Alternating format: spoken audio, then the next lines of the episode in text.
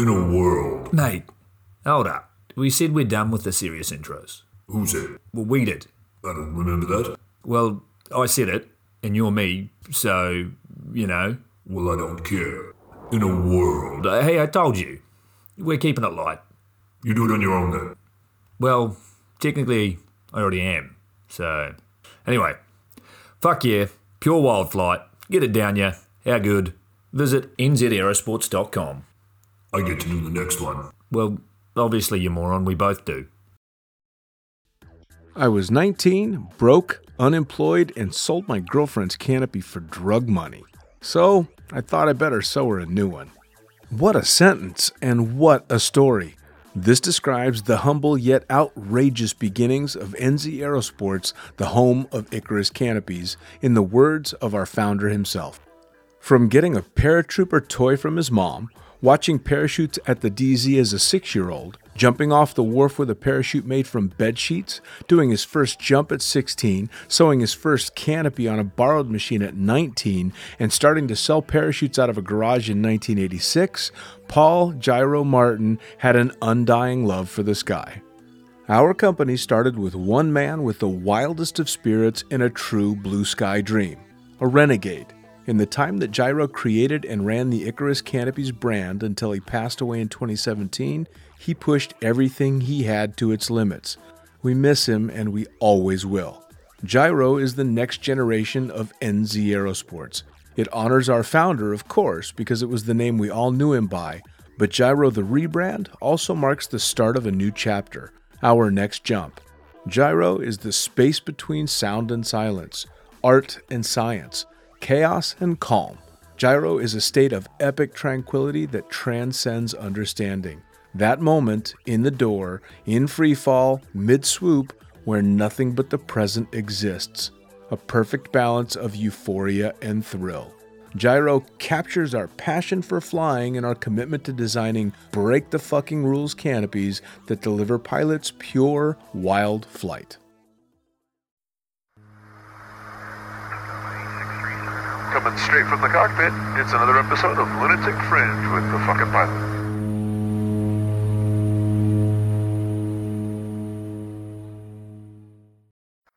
Ready, set, go. All right, back in the can again for another edition of Lunatic Fringe Into the Void. I am always the fucking pilot, and back in the can with me, I got Junior. Guys. Yes, Junior's back as well because we're talking to somebody who he knows quite well, and I have a feeling it's going to be pretty fucking entertaining. So without further ado, tell me, who the fuck are you and what do you do? My name's Curt Bartholomew. What's up, guys? Uh-oh. I'm a professional competitive canopy pilot and canopy coach with Team Alter Ego Fast Tracks and the Alter Ego Project. And yeah, basically just travel around the world with my wife, Jeannie, and we compete full time and do canopy courses to kind of help pay for all of it. Sounds like a pretty fucking good lifestyle, man. Yeah, it's pretty sweet. We get to see all over the whole world. We've been to over almost 35 countries together. So how amazing is that? I mean, whoever would have thought that just jumping out of an airplane one time would lead to all of this? Yeah, it's pretty crazy. Definitely wouldn't have thought of it. Right. So now, when I started. Speaking of, how did you start? Well, I guess was skydiving your first extreme sport, or did you start out with something else and then kind of work your way into it? Yeah, it was definitely my first extreme sport. I was raised on sports. Like when I was 6 years old, you know, I came home and my dad was like, "Hey, I signed you up for football." And then I played football, and then came home and he's like, "Hey, I signed you up for basketball." And then springtime, he came home and was like, "Hey, I signed you up for baseball." So I played a lot of sports growing up. So I was kind of raised on competing. Nice. But they were all standard sports like that, you know. And I tried wrestling, and I ran track in high school and college, and I played American football for 12 years. Oh wow! You know, from kindergarten all the way up through my senior year of high school. Wow. You know, it's kind of funny that looking back, especially even considering your skydiving career, football was dramatically more extreme. That shit's bad for you. Yeah. Fucking, I mean, they're getting concussions all over the place, like almost on every game, and skydiving, it only happens every once in a while. Yeah, I never really got like major concussions. I did get knocked out twice, but I didn't get any concussions to go with it somehow. Wow. Because I kept practicing and stuff, so. Yeah, but, they also didn't know that much back then either. Yeah, no, I mean, yeah, they knew that. But I mean, kids were getting 2 days in August in Pennsylvania. Kids were getting like heat strokes and stuff too. Yeah, man. I mean, fuck, they were dropping dead, you know, just playing on the field, not enough water and too much heat. Yeah. And what doesn't kill you makes you stronger, right? Man. What doesn't kill you makes you stronger. Exactly. But I loved it, man. Like sprinting and just sprinting as fast as you can straight into somebody and railing it was fun. Right. I enjoyed it. Right. It was challenging. Do you think any of that's prepared you for some of the abuse you've taken over the years? Yeah, I think maybe that's one of the main reasons I don't complain about it. Everyone else constantly whines about it in swooping. And I mean, I know you hear me whine about being injured and just talk about my injuries, but it's not a part of swooping that I like hate, you know. Sure. It just comes with the I understand it comes with the territory because of all the other sports I've played. Yeah, no doubt. Now, speaking of, so how did you get started in skydiving? When was the first jump? You know, what was your first drop zone? What was the experience like? So you'll like this, Dean. I actually started, I was a pilot first. Oh, yeah? I was going to Embry-Riddle Aeronautical University in Daytona Beach. All right. I came down to Florida to do that. And in the summer between my sophomore and junior year, I went up to Pennsylvania just for a couple of weeks. I kind of like Florida so much that I would just stay down here during the summer when everyone else would go home. But came up just for a couple of weeks to visit my family, and I went to get my tailwheel rating up in Pennsylvania because it's just 10 hours. Sure. So I started flying up there before I came down here anyway. So I called up my instructor, and he didn't do tailwheel, so he suggested somebody else. So we would grab a little Piper Cub and then fly from where it was based, just a quick like 10 minutes over to a drop zone up in Pennsylvania. It was one of the ASC drop zones, Scott Ave, Philadelphia. Nice. Yep. Yeah, Junior knows that one pretty well.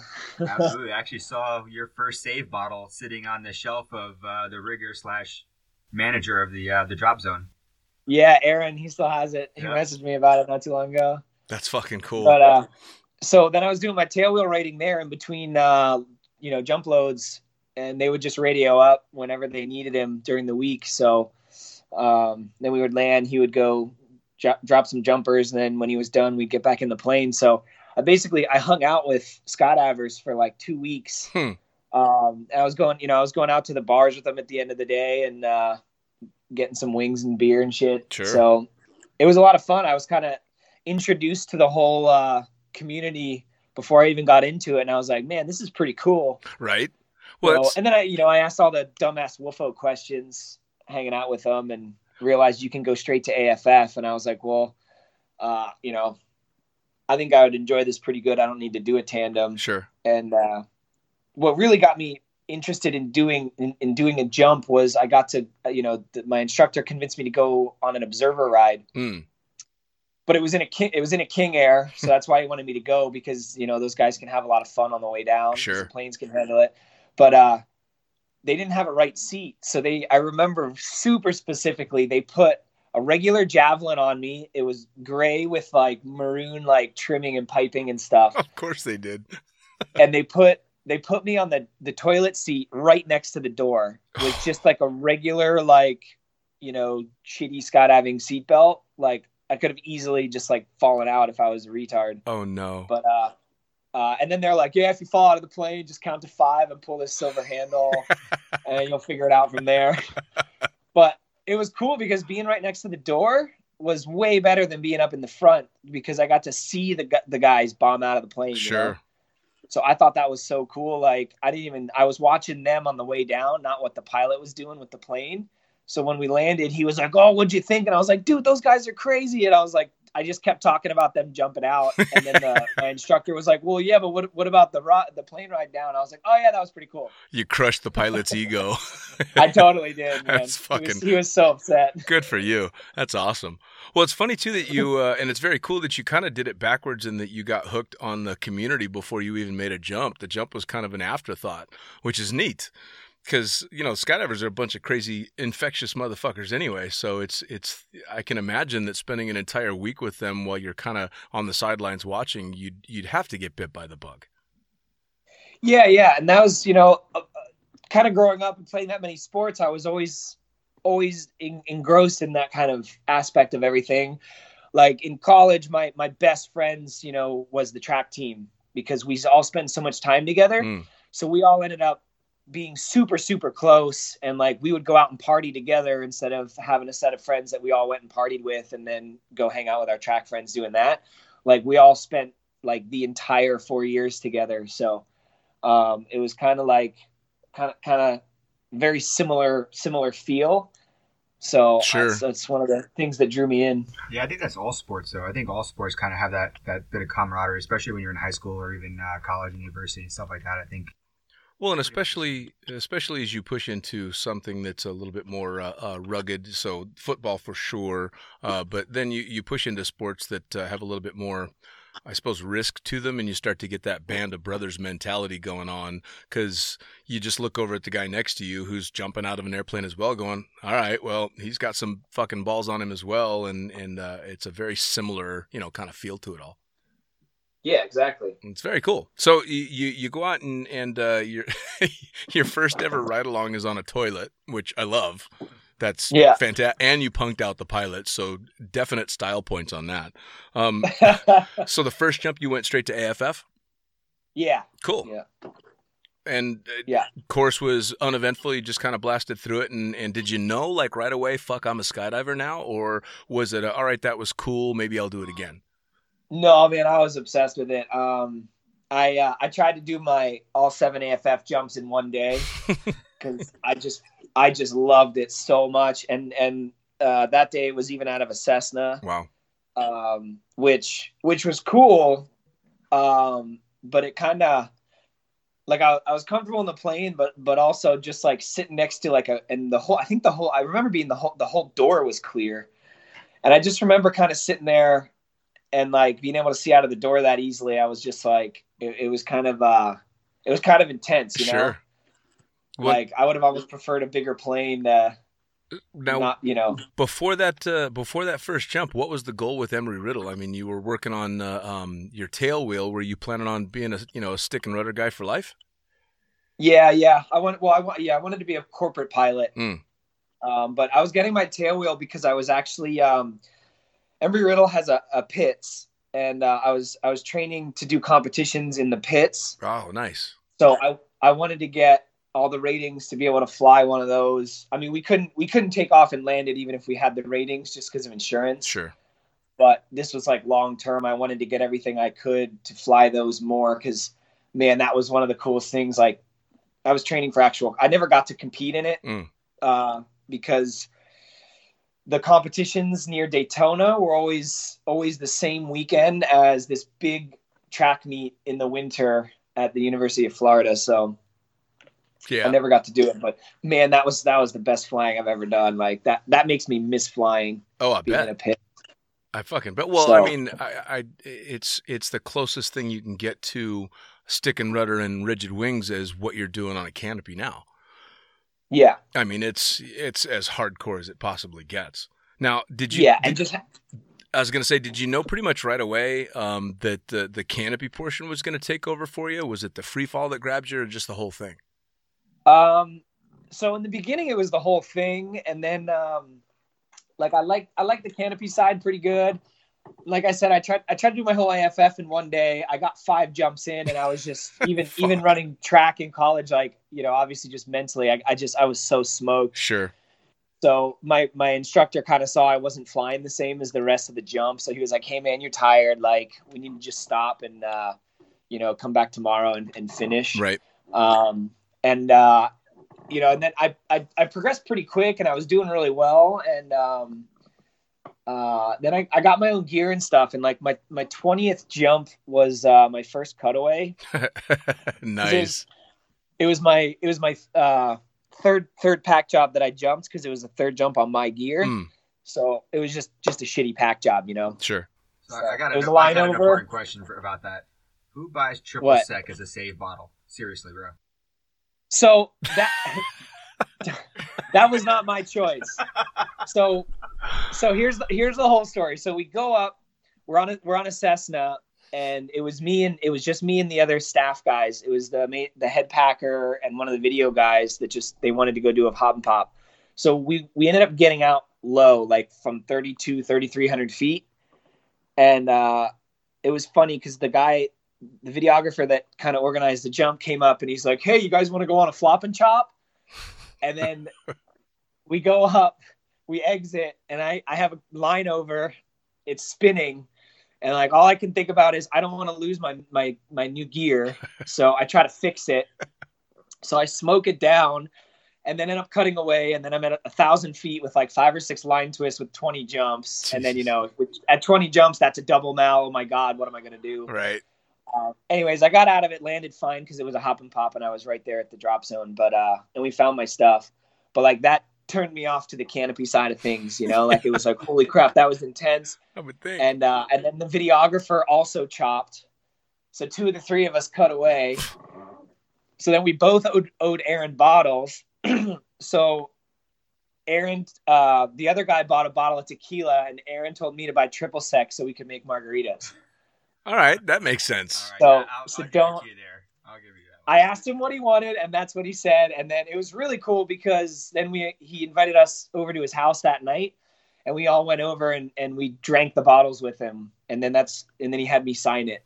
Nice. He actually was the one that taught me. I actually went and worked with Aaron for a while. We had the same boss, and when I was up there at his drop zone jumping for a couple months one summer because they needed help. I saw like his bottles were signed and I was like, that's a pretty cool idea. Here, I've been a rigger for 10 years and never thought about that. Mm. And then he also had a rule that only skydivers were allowed to drink from save bottles, which I thought was also pretty cool. That's pretty cool. Yeah. I like that. I'm not a rigger, but if I was, that'd be a good idea. So you have to sign it. Yeah. I'd like to put the date and what the malfunction was. Nice. Yep. Nice. And I liked how he invited us over and drank it with us, you know? Yeah. That was super cool. Yeah, I don't think I've ever been invited to crack a bottle on a save for any of them. So, yeah, that's kind of cool, especially with that low time, too. It that must have put a bit of a warm and fuzzy feeling for you going, all right, this is cool. I've stepped into a pretty interesting world. Yep. Now that and then he let me watch. He let me watch the reserve repack because I was interested just how it all worked. Always super interesting, especially at 20-something jumps, and that thing just saved your life. I mean, I remember just watching them pack the mains when I was going through my AFF. And, of course, the first time you watch somebody pack a main, you're like, wait, those are fucking rubber bands. What? Yeah. Rubber bands should have no part in saving my life. What the fuck is that about? And so it becomes super interesting to, all right, now I need to know what's going on because, wow, you know. So when you were doing all this, you were at Emory-Riddle as well. Were you working as well or you were a full-time student? No, I was pretty much full-time student. I didn't even have like a much of a part-time job because the being on the track team got me like not a full scholarship, just a small scholarship. Mm. But it was kind of just enough to justify me not working because, you know, I considered it kind of like making money. But it is a job. Like even in the summer it's college level track. You can't dick around. You gotta work your ass off. Right. So I would just get a job. Like I just worked for the school. Like I basically one summer I got to sit at the track to make sure that during the summer, the only people that went to the school came and used it. So that was pretty neat. Oh, cool. And then I got an actual paycheck. So never a bad thing. Yeah. So a lot of us skydiving took over in one way or another, and a lot of people that I've talked to left, you know, either higher education or they left quite respectable jobs to, you know, go skydiving for a living. And then there's guys like me that just kind of transition from one weird life to another weird life. But for you, was it all right? Shit, I'm in this now. I'm a skydiver. I better find a way to you know make my way as a skydiver. Or were you still thinking, all right, I can do both. I can have the normal world and I can have this. So originally the plan was to do both. So Scott Avenue kind of ruined flying for me. plus some shitty flight instructors. I had some great flight instructors, and I don't mean shitty as in they couldn't teach, but they, you know, being a flight instructor as on the career path, you have to do it. There's no way around it. Yeah. So it was, they knew the information, they could relay the information, but they were just kind of dicks about it. And they just, you know, they had to do it and they just didn't know how to teach like the correct way. So it kind of ruined it for me. Like, especially like, the instrument rating, right? Like my instructor just was terrible at teaching, and like, he knew the information, he could relay it, but just the way that he did everything was just really terrible. And well, and especially when it's something like getting your instrument training done. If you don't have an instructor that you gel with, you're fucked, man. It's a lot of shit to try and retain. And if your instructor doesn't know how to put it in a way that's going to make sense to you, it's almost next to impossible. Yeah, and I mean, he could relay it to the way it made sense, but he didn't really help me learn it. He would just get pissed and kind of bitch, you know. So oh God. I learned, especially as I came up and then got a lot more flying in. Of course, I was one of the lucky ones that got to skip flight instructing because I went into flying jumpers right away. But most of the instructors that I dealt with had, a couple hundred hours. They were barely out of student status themselves, just trying to get by. And so, all they wanted to do is start their career, and they're just in this never-ending loop of student after student after student. I couldn't even imagine. Yep. It's kind of like a skydiving coach. Yeah. Yeah, kind of. Well, kind of. Yeah, it just it kind of turned me off to everything. I was literally like a week away from my instrument, and I just canceled all the tests and the practical, and I was just like, screw this, I'm done. Like, I don't care. And I mean, obviously now I kind of regret doing that. I should have just done the damn practical, so I just had it, but whatever. I suppose I can't blame you though. I mean, you're talking about a shitload of money, and if it's something that you're not really passionate about, fucking hell, man, at least scrap it for a while, you know? Yeah. So I still have like 200 hours of flying, and there was some other stuff with my school. Like I just kind of kept getting hosed and with instructors, and they were just pumping me for hours, and they kept telling the school that I needed more practice. And like I was about as good at flying airplanes as I am at Scott Avenue. Sure. Like I was good at it. Sure. Like I was really good at it. And my nice instructors would tell me, and then the other ones that didn't have enough students that needed the money would just make me repeat stuff. Of course. So I just kind of got burned out really fast. Sure. So I ended up kind of like not quite like changed my major to like kind of flying off campus. My bachelor's is in aeronautics. Okay. And then I have airport management and air traffic control minors. Oh, wow. And a minor in air traffic control is just as good as a major to the FAA. Wow. And, if you have a degree in that, it's a big deal to them. So then I was going to go down the air traffic control route because I had a lot of friends doing that. And the people that it didn't completely stress out and felt like too much at work, like they loved it. And you make a shitload of money, and you have a lot of time off. Sure. So you don't always get to pick when the time off is, but you have a lot of time off.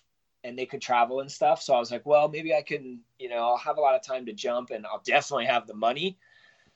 But then I got the runaround with the FAA as well. So I ended up not doing that. Sure. 'Cause when you apply for that, you apply for a state, not a position, like a place. Oh, wow. A facility. So I only gave them Florida because I wanted to stay in Florida for jumping. And then they offered me Jacksonville Center, which is closer to Georgia than Jacksonville. It's in the middle of nowhere. Right. And I was really kind of hoping to get Orlando. I mean, you didn't want to go out and jump with Pac and Kathy on the border of Georgia? Yeah. It probably wasn't too far from all that, but I just didn't want to live in the middle of nowhere, Sure. It wasn't even about where I would jump. It was just living in the middle of nowhere.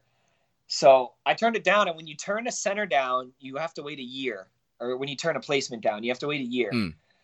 Then you reapply, and they can't give you the same place. Like they have to give you a different facility.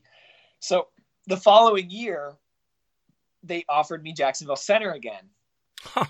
So I just went up through the chain till I got to somebody super high up in the FAA, because everyone's like, oh yeah, that's not allowed. I finally got up to somebody super high up and like, oh yeah, that's not allowed. Our bad. And I was like, cool. So like, can I reapply in like the, you know, the next batch in like 2 or 3 months? And they were like, no, you got to wait a year. I'm like, well, but you guys broke the rules. So how come you just took a year off my career right. because of a mistake? And they're like, yeah, there's nothing we can do. Sorry. Oh, and they hung up. I'm like, fucking government agencies, man. So at the same time, I had like started working as a videographer because I couldn't get a job anywhere else right. because I had a bachelor's degree and they knew I would just piss off as soon as I got a real job. Right. So I was going to these group interviews at like PacSun at the mall with these like 14-year-old kids, and they would get the job and I wouldn't. Oh no. It was like soul crushing, dude. It had to be. And then, so then I didn't want to work in Scott Avenue. Like I didn't want to do that because everybody I was around was burnout, had no money, never fun jumped. And like, I was like, I don't want to do that, man. I want to have fun and I want to go charge. And, you know, I kind of started I was really good at free flying in the beginning. Like that, I was like kind of naturally talented at, but I sucked balls at flying canopies. Like I was terrible. That's about the time I met you. Huh? I said, that was about the time that we met. Yeah. Yeah. I was super sketchy doing dumb, I was charging hard trying to learn how to swoop. I was just bad at it. Right. So, and I was on like Crossfire 2s, which you have to roll out dirty low. And like, I knew how to get the power band because the guys that were teaching me, I knew where the power was in swooping, but I had no idea what to do with it. So it was like, I looked really sketchy. Like I was somewhat in control, but it just looked pretty crazy. But dude, to this day, if it's anything other than the modern canopies that you guys are jumping now, where the swoops are starting about where I'm flying fucking jump run, it makes me nervous as hell. Yeah. If I see somebody on an old Stiletto now, it freaks me out. I can't watch. Yep. I have to turn away. I'm like, no, that's fucking way too low. Yep. Yeah. So like. But yeah, so I started working as a videographer, which is great because I could still mess around, and because I was like 146-7 pounds, so I was kind of light, so I could free fly with the tandems, and I learned to do it just by like taking docks and then flipping on my head and like carving and doing stuff, and then eventually I could carve on my head and do all this crazy free flying without camera wings, because I didn't like camera wings because they messed with my swoop sure. afterwards. So I could at least get paid to learn how to swoop. And then I was still waiting for the whole air traffic thing. And then, you know, that just kind of got ridiculous and whatever. So, so you were one of those camera flyers where the last part of the equation is shooting the actual video. Well, okay. And that being said, like I was also really good at that. Because sure. If obviously you've kind of seen the way I was raised and stuff. Sure. If I do anything, if I decide that's what I'm going to do, I fucking get good at it. Yeah, absolutely.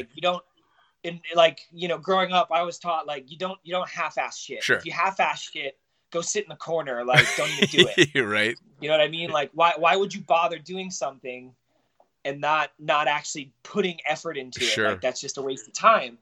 So, you know, I got really like, I would free fly and stuff, but I would make sure I got really good shots and, If I was trying something new, I would go do a spec where it was an unpaid video, and sure. I just got a free slot to try to sell it. Now, looking back at how you were raised coming up through sports and all that, and with football and everything, and always trying to do stuff the best that you could, as this is all happening and you're making this big transition, now you're shooting videos and doing the swoop and stuff, what do mom and dad think of this?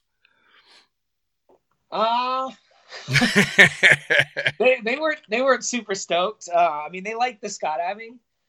Like I went home to him and I was just like, hey, I'm like, can you guys sit down? I want to talk to you about something. And I was like, hey, I wanna learn how to skydive. And they looked at each other and then they looked at me and they're like, yeah, okay. And I was like, wait, what? Like, what do you mean? Like I was expecting this big argument, and like, you know, this thing, and they were like, no, we were kind of wondering what took so long. Wow, nice. They knew I was gonna do it because of the flying and the aerobatics and stuff, and they were just kind of like, obviously they had prepared themselves. Sure. So they liked the fact that I was doing it. Like, they didn't think Scott Avenue was like super dangerous or anything, but, they knew it was coming, but like, they did not want me to do it for a living, you know? Right. I ended up So I ended up spending like $30,000 of my student loans on Scott Avenue as well. But it was basically just like what I would have been spending on flying. Right. I just went and took, so I would have had the same amount at the end anyways, probably more. But so I had $180,000 of student loan debt. Oof. And then they were like, yeah, no, you're not going to do Scott Avenue for a living because you're not going to make any money. So how are you going to pay these back? Right. And I'm like, so they weren't super stoked about that. And the whole, there's no retirement plan and blah, blah, blah, right. Like working for the government, you have good benefits and all that. So especially my dad was not super stoked on that, but kind of backtracking just a bit, like in college, I became the vice president of our Scott Avenue club. So then, the president came up to me the one year in my senior year and he was like, hey, let's go to collegiate nationals and compete in free flying. And I was like, oh, that sounds fun. Nice. Yeah, let's go do that. So I went and I did it. And we had like no training together. We had like literally 5 jumps of training together. Awesome. And we went out and we did the two-way free flying. And we ended up coming in second place. The guys in first place were a U.S. Air Force Academy team. They were a team for 4 years, oh, wow. Their whole college careers. They got, paid training. All their gear was free. They got tunnel time for free. Third place was another U.S. Air Force Academy team. They were a team for 2 years with the same benefits, and we beat them by a single point. Oof, that hurts. And it was crazy because I was sitting there watching the live timing or the live scoring, and literally, I think we got scored after them, and I flew up and took a hand-to-foot dock in a sit fly, and as soon as I grabbed it, the screen froze for that. For the time's up on the last jump. Right. And I was like, holy fuck, did we just get second place? Like we didn't tie. We got second. It was cool. Cause then I was like, holy shit. I didn't realize you could compete skydiving. Right. Like this is nuts. Right. I was like, this is crazy. And then obviously I kind of started gravitating towards swooping because I didn't need a teammate and I could train on my own. Sure. Because I was jumping way more than everybody else. And I was way more experienced than the guy I was jumping with in free flying. I mean, he did an awesome job too. And he definitely saved our comp because I fucked up once and kind of corked out and he saved us getting back together. Mm. But it's just hard to find people that are that into it. Sure. I was doing 600 or 60 jumps a month. So I was doing like 750 jumps a year. Which is every fucking year. Cranking if you're not working in the sport. That's a shitload of jumps. Yeah, dude. My first year, I did 737 jumps. Fucking just hell. Like the airplane. Is that about the time that you met DL? Because he was another guy that would charge hard. And that's when I remember you DL, when you were hanging out with DL a lot. Yeah, DL and Adrian Hart were the ones teaching me to free fly and to swoop. Wow. Like every weekend. So I was getting like really good. And I mean, we were just really good friends. So I wasn't getting charged for anything. I got really good free coaching for both. That never sucks. Really yeah. And like there weren't that many people who could really go and compete really strong in swooping and be on like head down world record and stuff. Right. And Adrian was kind of doing both a little bit. So now what year are we talking, or what around what years are we talking here? So I started in 2006. Okay. Fucking hell, I feel old, man. So wait, was that the first, if you started in 2006, that was around the same time that I met you, was that same year? You I think you met me in 2007. Yeah, you met me the second year. We met at the you were with DL up at the Scott of Atlanta. Yeah, that was the first year. You're right. No. That had to be the second. That had to be 2007. Yeah, that's when no, that's when that was party, Halloween. Halloween. That's when Party Boy came out. Yeah. Yeah, that was the first year because I was on a Crossfire 139. That was the first year. Yeah, you want to tell a Party Boy story or should I? I guess you could tell it. So here comes baby Curt as a skydiver. He's only been jumping for the first year or so, and he shows up to this boogie, and it's a Halloween party at Scott of Atlanta. Scott of Atlanta was known for his Halloween parties. He used to always bring out like a cool amusement park ride to do like either the Gravitron or the teacups or something like that. Everybody would get dressed up, and I got introduced to him through our buddy DL, and here we are, we're hanging out and everything else like this. And next thing I know, a boombox gets turned on and Party Boy comes out. If you remember Party Boy from the Jackass days. Curt rips off his tearaways and he starts dancing to the music, and Party Boy was born. Awesome. That's oh, yeah. I had the full getup, man. The tearaway pants, the thong underneath. It was awesome. That's fantastic. So very few people have known Curt about that long. So every once in a while, I'll just, what's up, Party Boy? How's it going, man? Awesome. Yeah. And you'll see a couple people that know me from back then every now and then just throw that on a post, and no one knows what the hell they're talking about. That's fucking cool. That's the nice thing about skydiving, though. It's like you don't see each other for a long period of time, especially with swooping. And that's the one thing that I think sets swooping aside a little bit from the other disciplines in skydiving is I think we're a little bit closer niche of a group. Like we don't see each other for a while. We show up and it's right away, hey, how's it going? What's going on? And you're right away back into the old, throwing shit at each other and just having fun, Well, now, so if we're talking about 2006 when all that was going on, I'm assuming that this is about the time you're like, all right, fuck, this is it. I'm gonna start going balls to the wall for this.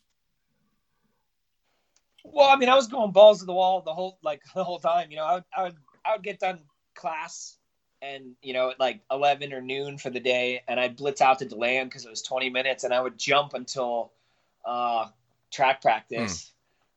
One time I even did too many jumps and I was pretty late, and I had to bullshit and tell my track coach I got in a car accident on the way over. It was just, don't worry, it was just a small fender bender. There's not even any damage to the car.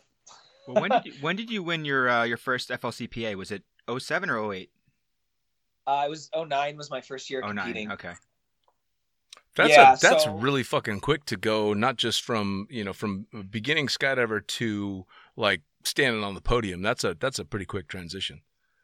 Yeah, and so I wanted to even do some comps my senior year of college too, but it was the same thing. Like I just kept running into track meets during the comps and stuff, So I graduated college, and there wasn't really any of the smaller meets that I could go to. It was just kind of the bigger meets. So I waited till the next FLCPA season.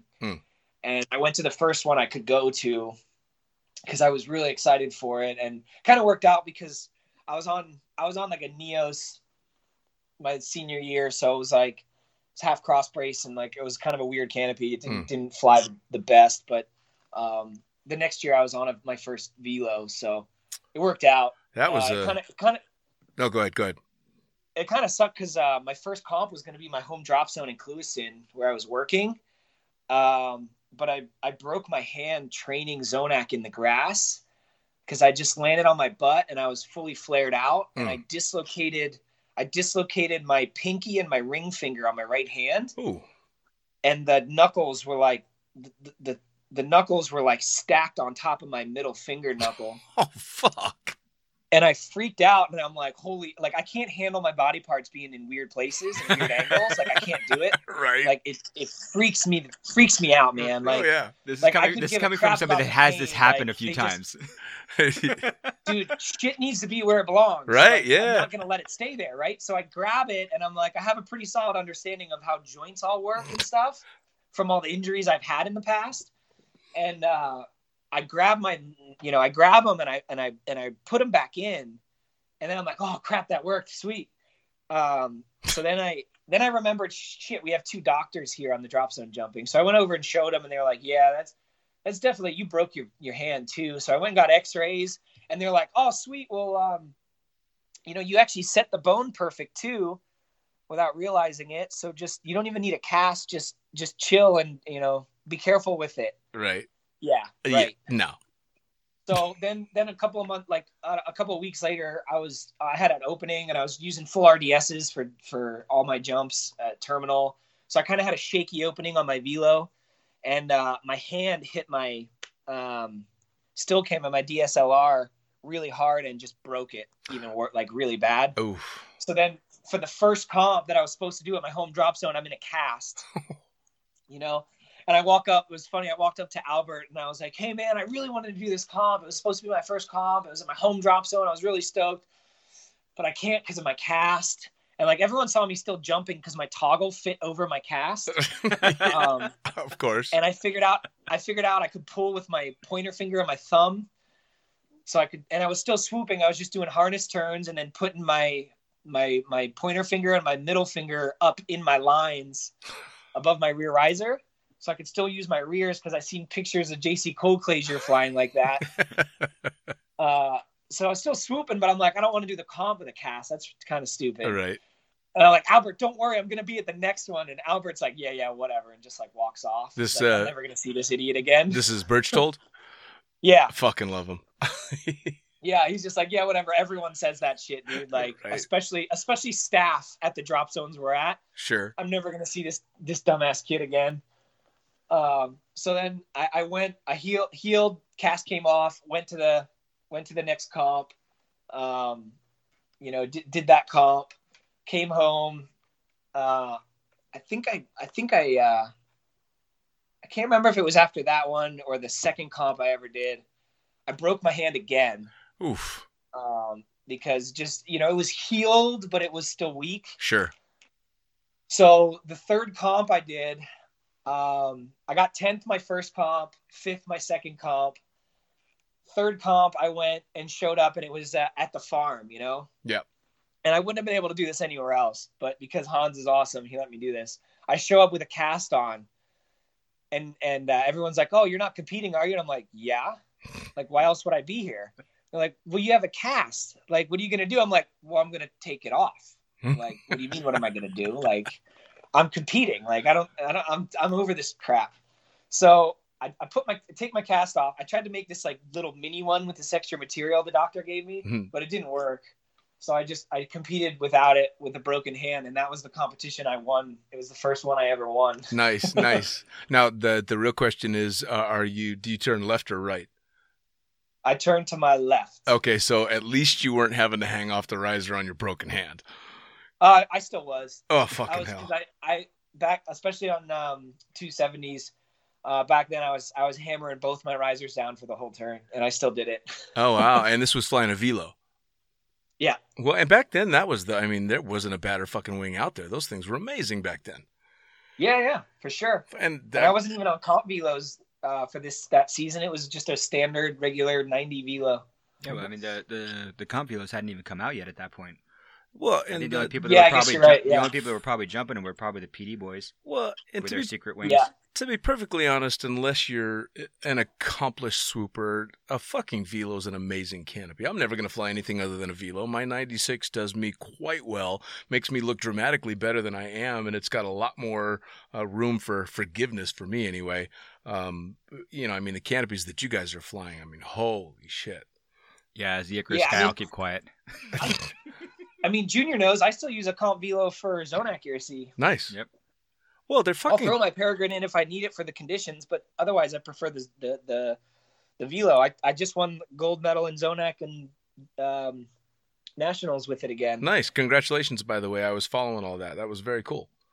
Thanks. That was a brutal comp for me, but I was pretty injured for that. Yeah, I wasn't able to make it back. I heard the winds were quite interesting as well. Like starting like the day after a hurricane, and the first load went up, and it was sketchy, and people got hurt and everything. What I thought all you crazy fuckers were doing downwinds in the hurricane. No, he did. Yeah. He did. The winds were sketchy in the morning, and they were like 30 some knots. But the meet director waited till the proper time. He put us up he just wanted one round on the first day, just to make it easy over the weekend on everybody, so we weren't having to hammer out like 5-6 jump days. Sure. But no, he waited. It was like 18 knots. Where it mattered for the first load. The people who got hurt just fucked up. Like it had nothing to do. A bunch of people were complaining about the conditions and all this weird dropout and stuff, but the conditions were fine. It's a U.S. Nationals that selected a team for 2 years, and it was the first round. Like everyone was really nervous. Sure. And they were messing up and you know how it is. It's easy to just want to blame some other stuff. Oh, yeah, man. You always want to point the finger somewhere, just at least when it first hits, and then you can sit down for a little while and go, all right, maybe that was me. Yeah. The first round, I went up, and I was on a 61 out of 3.5 wing loading, and I was pretty injured. I had stitches in my hands because I like to hurt myself, apparently. A lot. And, you like to hurt yourself a lot. I had a super bad injury. I ended up having to get an injection in my shoulder just to make it through the comp. So the first round, I'm in the plane. I'm just like, it's cool, man. Just take it easy. It's the first round. You know, you can't win the meet on the first round, but you can sure as hell lose it. Just chill. Sure. Just chill, dude. You said you were on a, to the bottom of my, you were on a 65 at a 3.1, you said? At a 61 at a 3.5. 3.5. Jesus Christ. I remember when flirting with a 2.0, you were crazy. So I get back into my turn and I pause and I'm just like, oh man, I'm super tight. I snapped and I was crazy low and I was like, oh, I wasn't worried about hitting the ground, but I'm just like, oh man, this might slow down. And I got it to drive out and had a pretty good score. I think it was like the second fastest. Only Bo went faster on the Mutant. And I got home and I'm like, I want to see how low I rolled out. And I rolled out at 202 feet on a 61. Jesus Christ. Fuck me. That's a new best for me. The lowest I've ever rolled out before was 191 feet on a 71. But that's pretty goddamn. And a 71 low will recover a lot better than a 61. Oh, yeah. Now, now, what do you think, since you brought it up, what do you think of the Mutant coming into competition now? I don't know. I mean, everyone seems, you know, it's definitely fast, but everyone just seems to struggle to control it. You know, a bunch of the guys started doing really well, but then, like, you know, they'll zero, even if they do well in one comp. It's a fine line, wouldn't you say? Yeah, and it's just, you get away with it for one comp, maybe two, and then the third comp you get zeros. So, you know, now, like, I haven't seen anybody even do three comps in a row and not zero. Do you think that if this gets dialed in, somebody just fucking gets its number and has it down, do you think it's going to give them like an unfair advantage? I mean, it's hard to call it unfair because we can all buy one. Sure. The only thing I think that should happen with this kind of stuff is, and it's never going to, but I don't think they should be allowed at FAI meets unless everyone can buy them. Yeah, I mean, you know? It kind of with something like that, it's almost when you're tossing in something that potentially has the potential to be so much better without necessarily changing the skill set of the canopy pilot other than learning how to fly that particular harness, that I guess unfair is maybe not the right word, but it definitely could give you an advantage. Yes, it is an advantage. Yeah, I mean, I think it's unfair if it's not available to the to buy.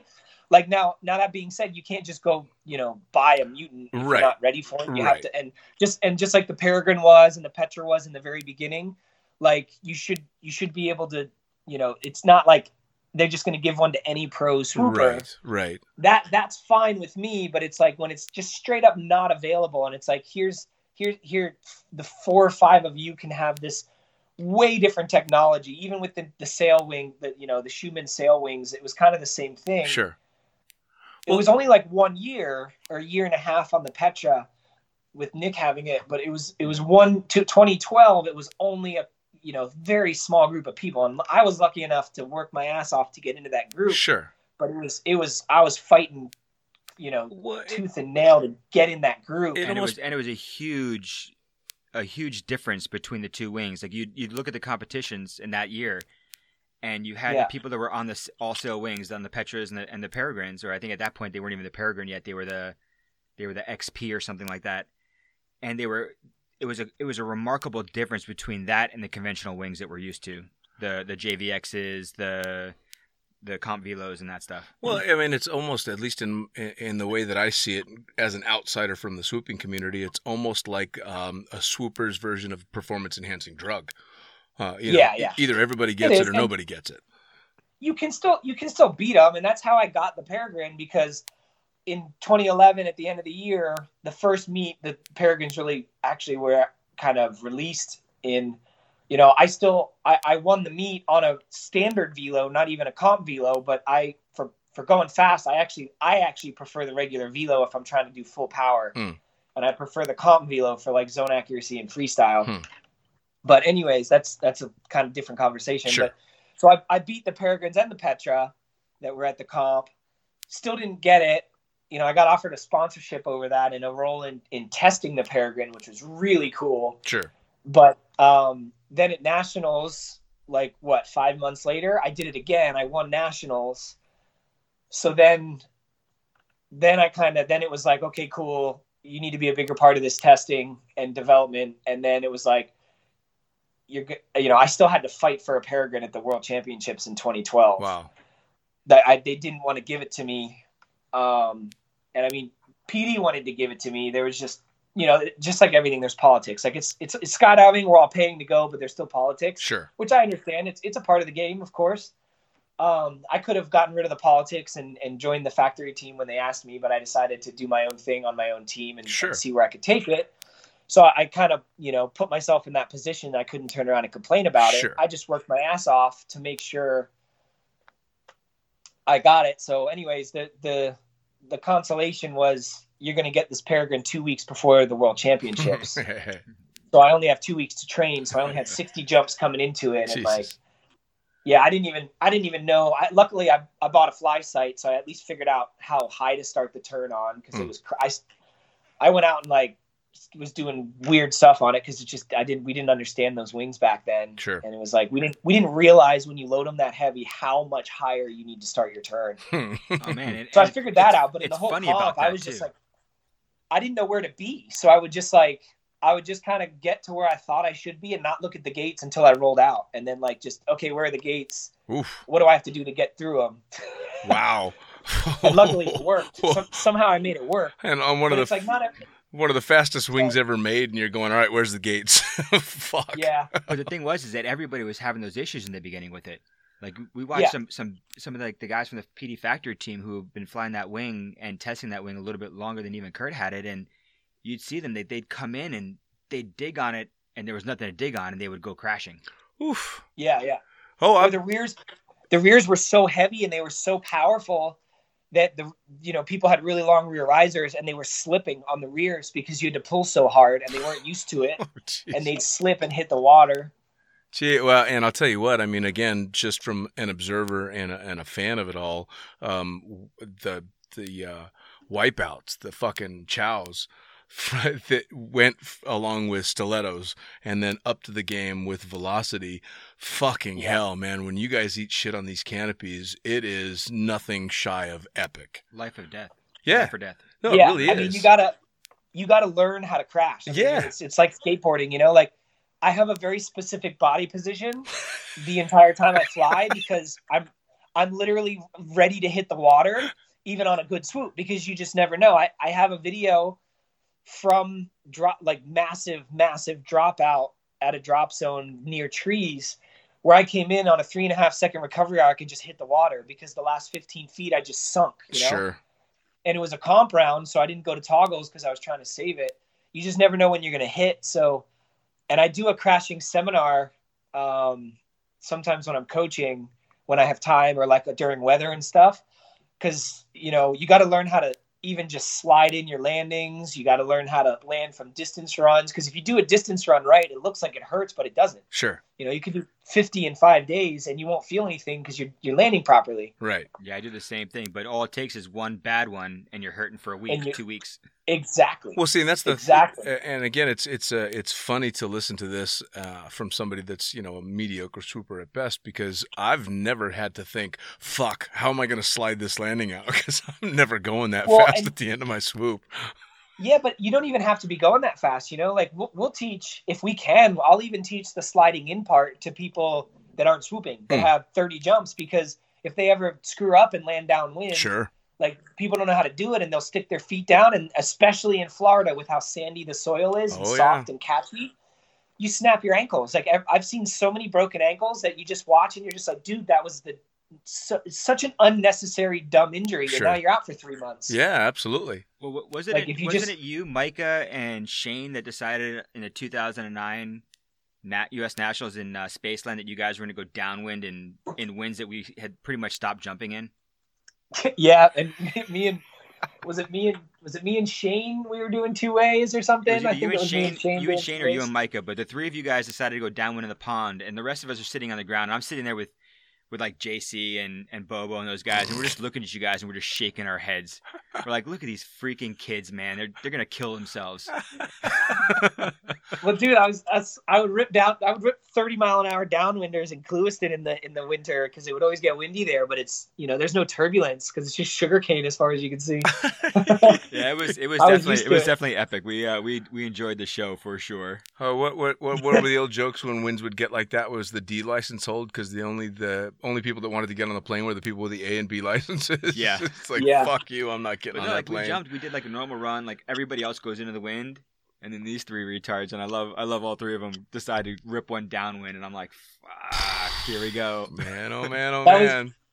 That was the same crew that decided to start Alter Ego as well. Nice. That was the idea. It was me, Shane, Micah, and Warren Cleary. Nice. We tried to get on the expansion project for the factory team, you know, around that year, the beginning of, when was that? The end of 2008, I think it was. Yeah, 2009. And none of us made it. And, so then we were like, you know, the first year we were competing, we were like, well, if we can't be on their team, let's just start our own team, you know, and especially Micah, he was the spark for it. Cause that's, you know, that's how that guy was. Oh yeah. I mean, nothing was too daunting of a task for that guy. No, hell no. He's just like, well, why can't we do that? That's stupid to think we can't do it. Well, so let's go do it. Well, and that being said, we're talking about a guy who as we speak is in fucking outer space. So yeah, exactly. Anything that guy set his mind to was gonna goddamn happen. No, but it was so awesome and empowering to have a friend like that, because when he would say that, you would be like, you know what, you're right. Why am I thinking like that? Yep. Like, why am I thinking the opposite? Like, that's a stupid way to think. Yeah. Oh yeah. No. You know, it is. I completely agree. Even if you completely fail, like, at least go try. Yeah, absolutely. That was my introduction to Michael Couch. Was watching that. That's awesome. And I walked up to him. I was like, man. I think that was really fucking stupid, but nice job. Yeah. Dude, he got me a job in DeLand in like 2009, and I moved up there because, you know, I had started the team in South Florida, and Micah wasn't on it in the first couple of months, just because with the separation, it was hard to get him to actually like do anything, just to commit to it, and I mean there wasn't really much he could do. And so anyways, he got me a job, so I moved up there. And so then I almost got fired within the first 2 weeks because of all the dumb crap me and him started doing. It was like, you know, we were just doing retarded two-ways, ripping through the hangers. And then like we would do opposing two-ways and land in the P's and stand it up right next to each other. And like the manager just lost his shit. Yeah, I can imagine. Like I would typically be the one to go downwind, but then I would still stomp it out and stand it up in the pea gravel. And then I would get in trouble because I was going downwind. And Micah did a right turn and I did a left. So we started doing these other two ways where our base legs were flying at each other. Oh, and we'd flare still in front of each other, cross over on fronts. And he would do a right turn and I would do a left turn. So we'd come back at each other. And it was my job not to hit it. And they were the sickest two ways ever, though. Still to this day, I'm like, I mean, as long as you guys were safe, it was so cool. One person's job to, you know, avoid the other one. I like that. All right, yeah. You're supposed to not kill us. It was so crazy though, because like, I mean, you just think like, even now, I'd be like almost like slightly hesitant to do it, and we had such low experience to even try that stuff. Well, yeah, I mean, but it was just like, dude. And he was just like, "Yo, let's go do this. Like, why can't we do that?" It's just like, I mean, like, duh, it's easy. Let's go do it. Well, there's something, and then it was. There's really something to be said. Yeah, there's something to be said for not knowing you can't do that. Yeah, I didn't know I couldn't do that, so I fucking did it. Yeah, know? And just to have the confidence and then just sit down and like, of course, like I didn't just go send it. Like I would sit down and like I knew the bail points, you know, when it got to a certain point, you just bail, which of course we did. Like, sure. Don't get me wrong, it didn't work. It might have worked on the first one, but of course that was probably pure luck. We had them dialed in after a while, but you had to bail. We almost killed each other a couple times, but it wasn't almost killed each other because we didn't get that close. Right. Like I aborted when I needed to and that kind of stuff, but they were some of the coolest swoops I've still ever done. And like, you know, I'd come in like just going straight at him and just carve away, and we could get a couple feet away from each other, like body wise. And like it was crazy stuff. I have a freaking scar on my wedding ring finger because we were doing two ways, well, just like that, and he would do blind man switchblades and geek me. And then, you know, he's going to toggles right away, so I would catch up to him. So on one of them, he was geeking me, stayed perfectly straight the whole time. And then when he turned back around, dipped a hip and carved right in front of me. And since he goes straight to toggles, obviously I was going to go a lot farther than him. And I just saw him, like, just bend over, you know, and just brace for impact because he knew I was coming. Fuck. And I had just enough toggles to rail my toggles and pop up over him because it was just all so quick. Right. And I turned sideways, managed to get most of, like, my whole body right through the center of his line set, like just right directly over top of his head because the canopy was still inflated. And one of his 300s caught my ring finger, and I felt it just slice, you know? Oh, yeah. And I landed on, like, almost even stood it up right on the other side of him, went down on one knee and looked at him, and I was like, did that seriously just happen? You know, it was funny because I was both like, holy shit, I can't believe we just did that. I was going to ask you, you know, to tell me about one of your sketchiest ever swoops, but I think you just fucking did. Yeah. And I think everybody has that one friend too. Everybody has that one person that you're just, as you're coming up through, you just push with, and like the other person's pushing, and you're pushing harder, and they're pushing harder. Well, to hear that story, especially the fact that you've got a scar from the line on your finger. I watched a guy, a guy named Steve that I worked with in Las Vegas for quite a long time that was swooping, I think, a Stiletto 120, which, of course, back in the day was still one hell of a canopy. And we had a pilot that was off helping catch and was just out on the landing area messing around and bobbed when he should have weaved and caught an A-line from his neck, wrapped around him, and scalped him. Oh, yeah. So I'm watching from the air as I'm coming in on my Stiletto. I watch the canopy collapse in a weird way. I watch something flying, and then I watch a whole bunch of dust. So I land, and I run over to where it's all going on, and the pilot, who is the one that got caught, is laying on the ground on his back, moving, but not very much. And as I get close to him, his scalp from the back to the front is flopped over his face. Oh, God. Oh, yeah. I have to grab the hair. I lift it up to look him in the eyes, and I'm like, you're alive, right? And he's like, yeah. I'm all, cool, don't move. And laid the scalp back down. So the fact that it was just your finger, fucking hell. Yeah. It had to be somewhere around 2003, 2004. And I was up in Tecumseh, Michigan. And the now owner of Sky of Tecumseh, Franz Gerschweiler, was borrowing a buddy of ours' canopy. And this was my first introduction to what a line could do. Oof. So he's coming in. He does a 270. He goes to stab out on toggles. One toggle catches at the ring. The other one goes all the way down. So he basically does a 90-degree turn into the back of a Cessna 182. The lines cut into the trailing edge of the flap. Yeah. About 8 inches. And there was 3 lines that had cut in. He took the airplane, moved it off the blocks, but he literally, like, I watched the lines, and I'm looking at it, and there's these jagged lines in the back of this flap, and the lines didn't break. And that was my introduction. I was like, holy shit, these lines can really fuck you up if you're not careful. Shit ain't no fucking joke. And you went through Micah's lines. Yeah. They cut super deep into my finger, man. It freaked me. It didn't hurt much. I just felt it burn, you know? Sure. It was crazy. Luckily, because it's line burn, it cauterized it and it wasn't bleeding, but it was gnarly. Well, and the funny thing was, after this kind of the scar formed, Michael was looking at it. And he's like, "Yo," he's like, "I have the exact same scar in the exact same spot on my hand," because he flipped the Jeep and, like, degloved his whole hand and even cut some of the fingertips off of my hand. Yeah, cut one of his fingertips. Wow. It was like middle finger, the same finger. Like, identical. It was really weird. That's got to be like your favorite scar. That has to be. Yeah, dude. For real. I mean, everybody's got their scars that they kind of dig, but that one, I mean, especially attached to that story and that guy, that's fucking cool. Yeah. So, yeah, definitely. So he was part of Alter Ego basically from the beginning. What year? I mean, Alter Ego's been around for quite some time now. Yeah, 2009 now, so literally, like, right now is our 10-year anniversary. We're getting ready to start posting about it and celebrate it because it's, like, exactly right now. Man, time fucking flies. And you guys have had some come, some go. You guys have had a bunch of different members over the years, huh? Yeah, not a whole lot of in and out, but yeah, we've had some bounce in and out and stuff like that. But so, you're the tried and true. You're the OG in that team. You're the only one that's still kind of around from the very beginning, huh?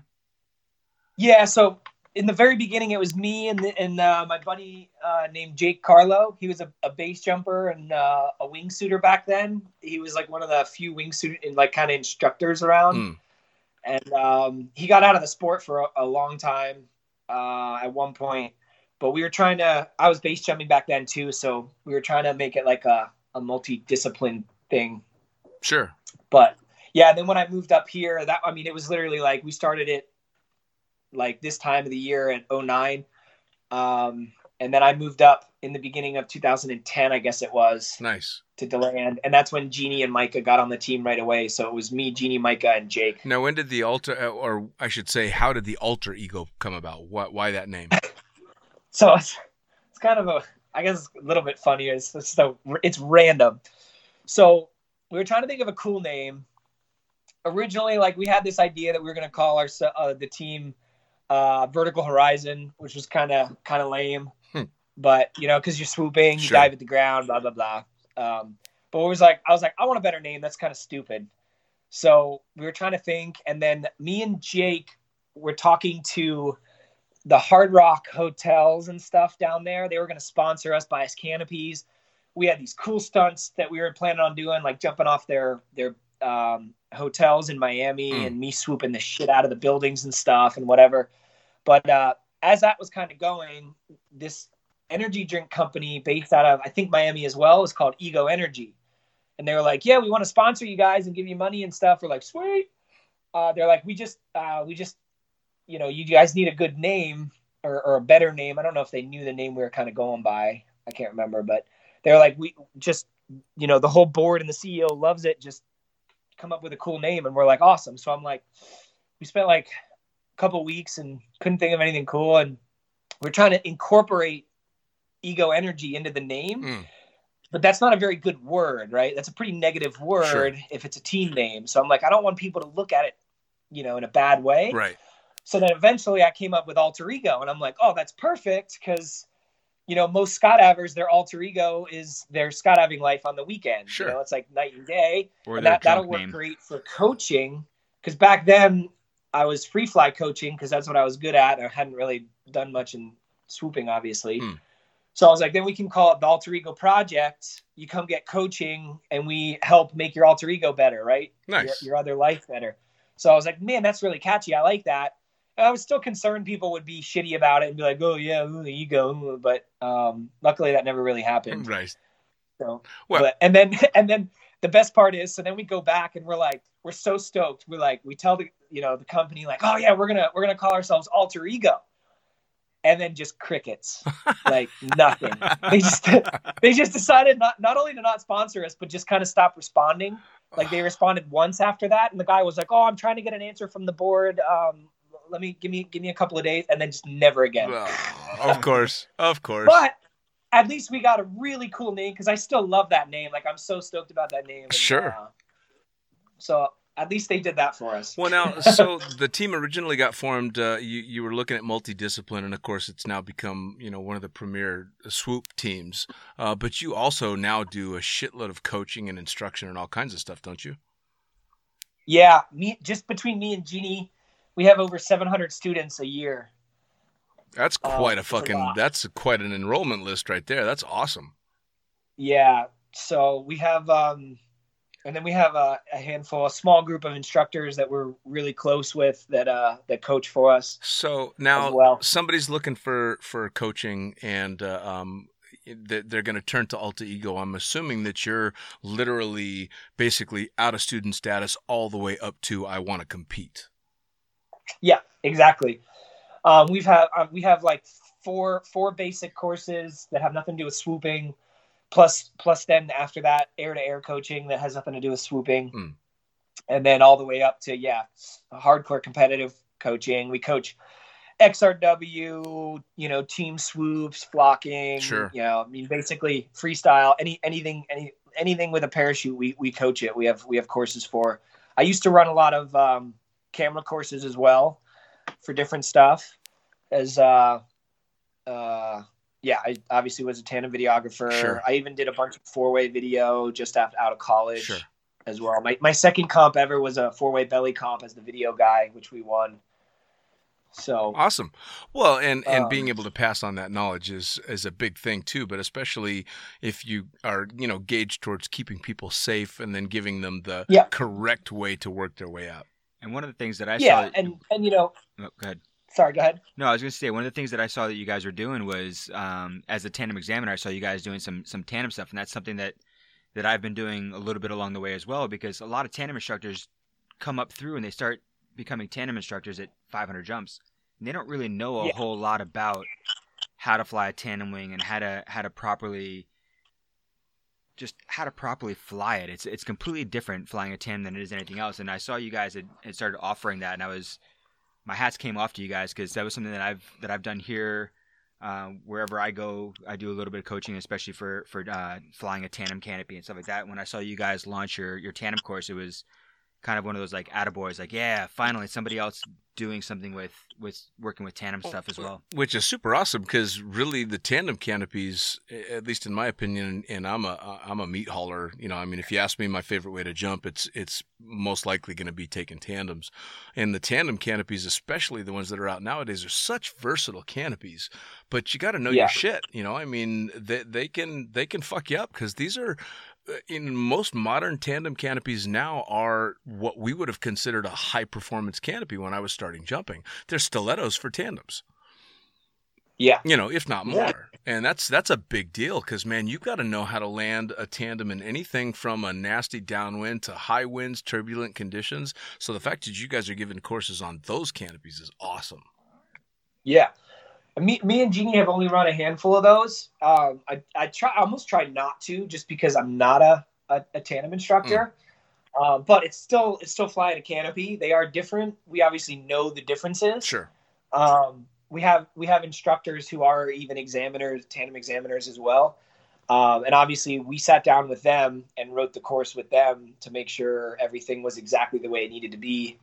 Sure. But I mean, to be honest, especially like Junior said, a lot of the newer instructors who struggle, I mean, it's even stuff as little as simple as they always end up putting themselves in a flight cycle on landing, and they don't realize it, even though they know that under their sport wing, they'll just make that mistake. And again, it's like they always, everyone's mind, they don't mean to, I'm not saying they mean to do it, but everyone's mind always just goes to, well, what made that happen? Oh, I bet it was turbulence. I bet it was this. I bet it was that. It was like, no, dude, it was your input. Sure. And real quick for the people out there that aren't skydivers, just explain really quick what a flight cycle is.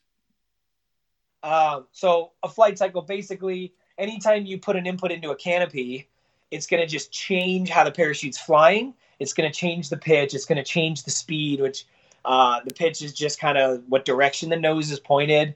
So the canopy just kind of goes through this little like yo-yo accordion effect to get back to normal full flight. Like the best way to think about it is being in like deep brakes and letting go of the brakes. The canopy's going to pitch down after being super flat, and it's going to be going really slow. Then it's going to pick up a lot of speed, and then it's even going to level off because it picked up some more speed, and then it kind of goes back to normal.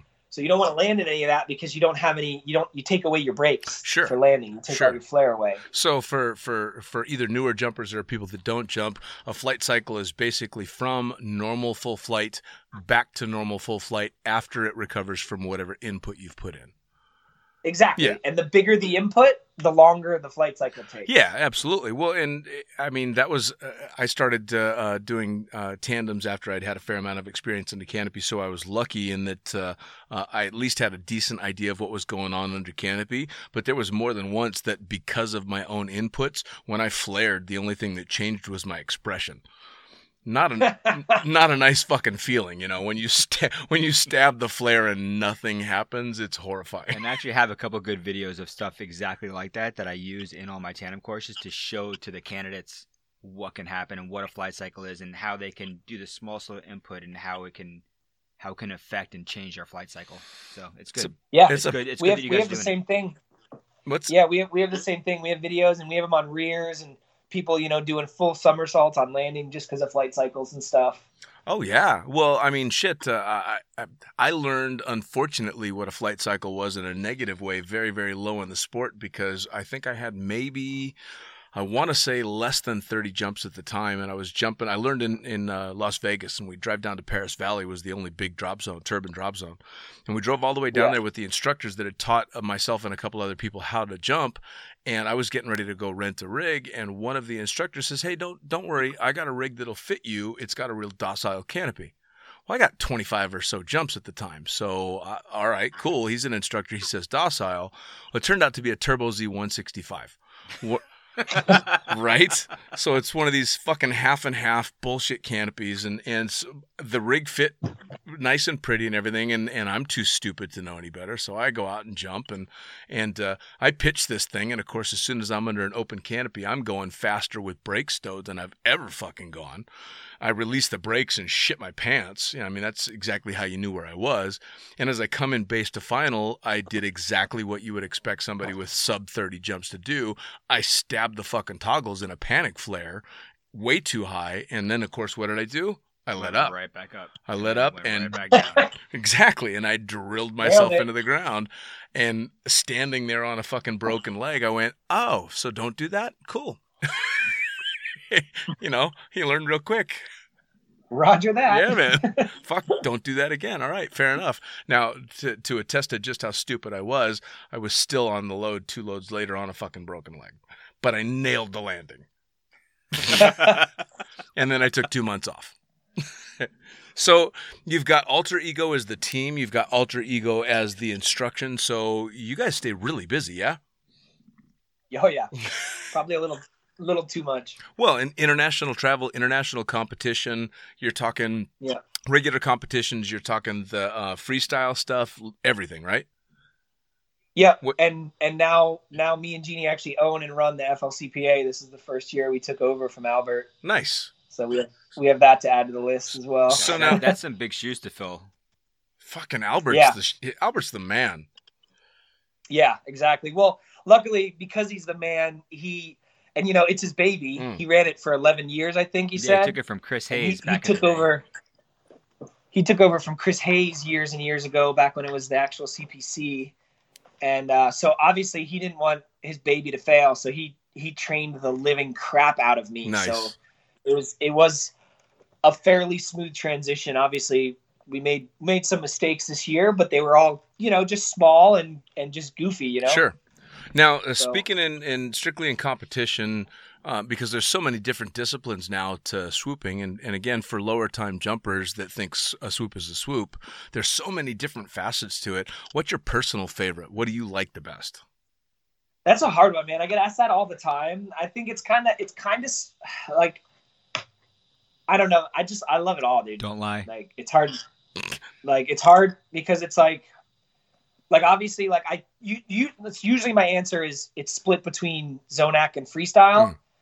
But, like, that's for competition. It's normally the questions based around competition. My actual absolute favorite is doing two-ways and doing team landings.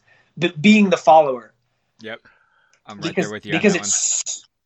Huh? I said I'm right there with you on that one. I love following. Yeah, for sure. Well, it's got to be a ridiculous challenge. Again, from somebody that's never done it, not just swooping at that level, but having to do so while chasing someone else that's at your level has got to be a ridiculous challenge.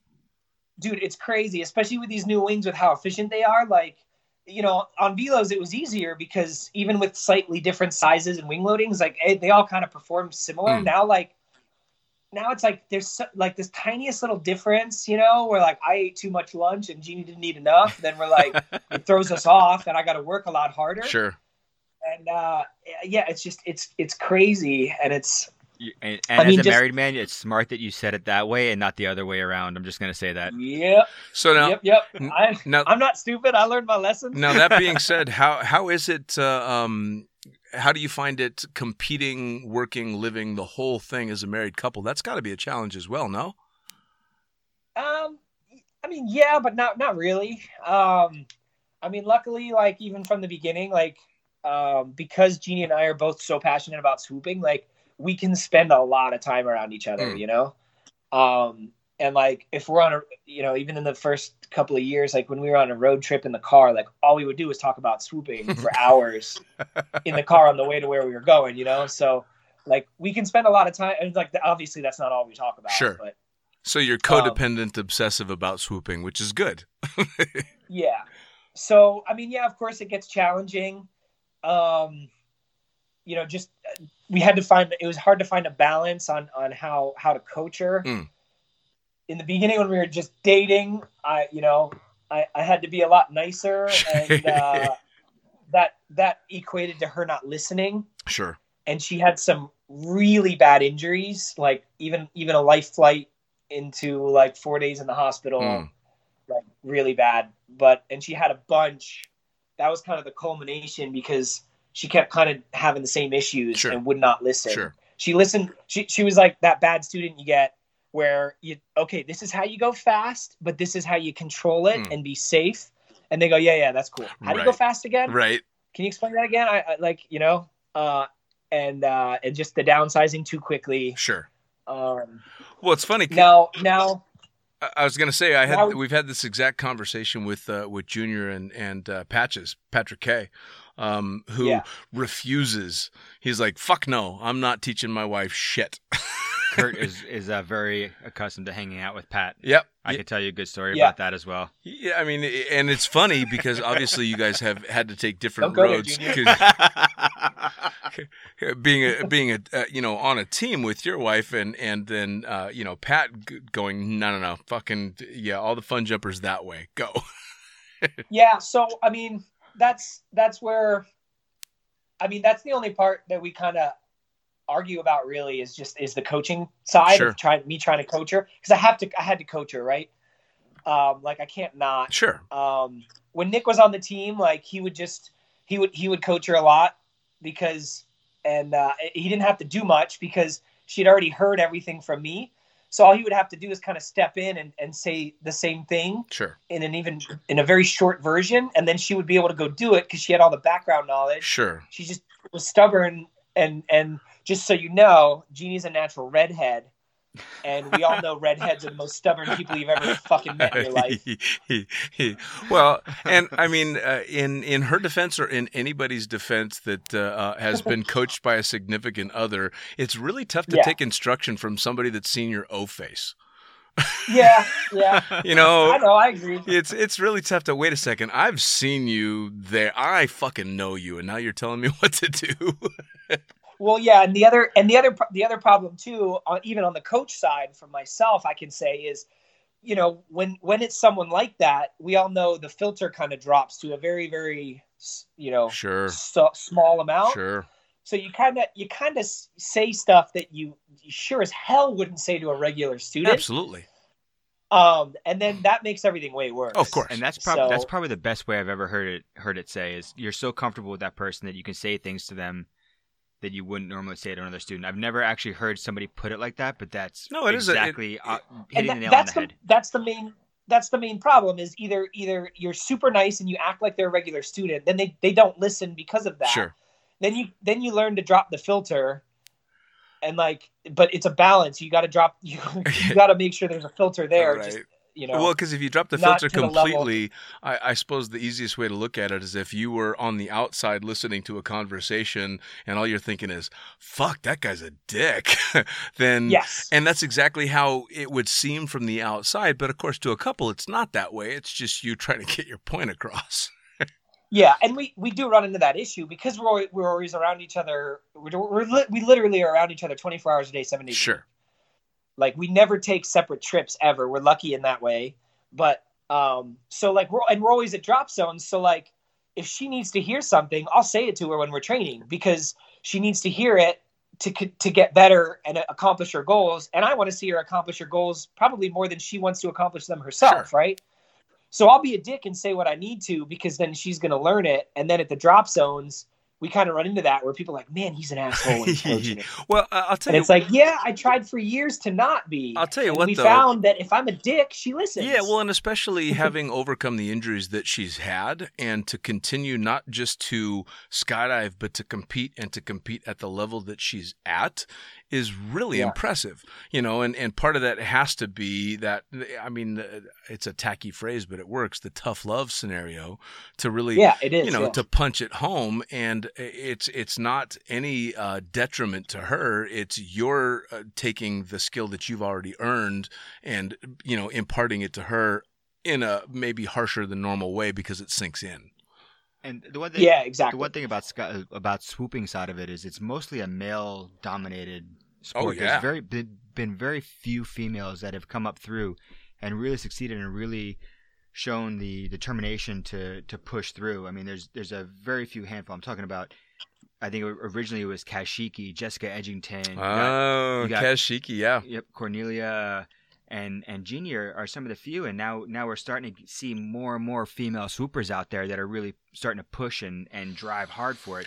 You've got Olga that's out in Dubai, and some other people that are really starting to push hard, and it's nice to see. Well, it's fucking cool because there's literally no reason that a woman couldn't be a gold medalist swooper and kick every guy's ass out there. Hence Cornelia. Male female has nothing to do with it. It's simply skill and training and all that, which is fucking awesome. You know, to be able to see a truly level playing field is fantastic. And the other thing to keep in mind too is like, so females are obviously very different and their minds work differently and all that stuff, which it's just different. It's fine. It is what it is. They just have to train different, you know, and coaching Jeannie too. That's what we had to figure out was she can't necessarily think like me because she's a female. She doesn't think like a man. Like it's not one better than the other. And that's where everyone takes all this crap nowadays. Everyone just wants to get offended and different doesn't mean better or worse. Right? It's just different. That's the biggest thing too. How to work your way around that. And, well, you know, you guys have done a pretty good job of it though. For as long as I've been in skydiving, I have not just taken lessons from, but looked up to women in the sport because, quite frankly, there's ridiculously amazing female skydivers in every discipline that can just wipe the floor with me. And I suppose I've always looked at it that way in that I never saw a difference between male and female when it came to jumping because, fuck me, there's nothing they can't do. Yeah.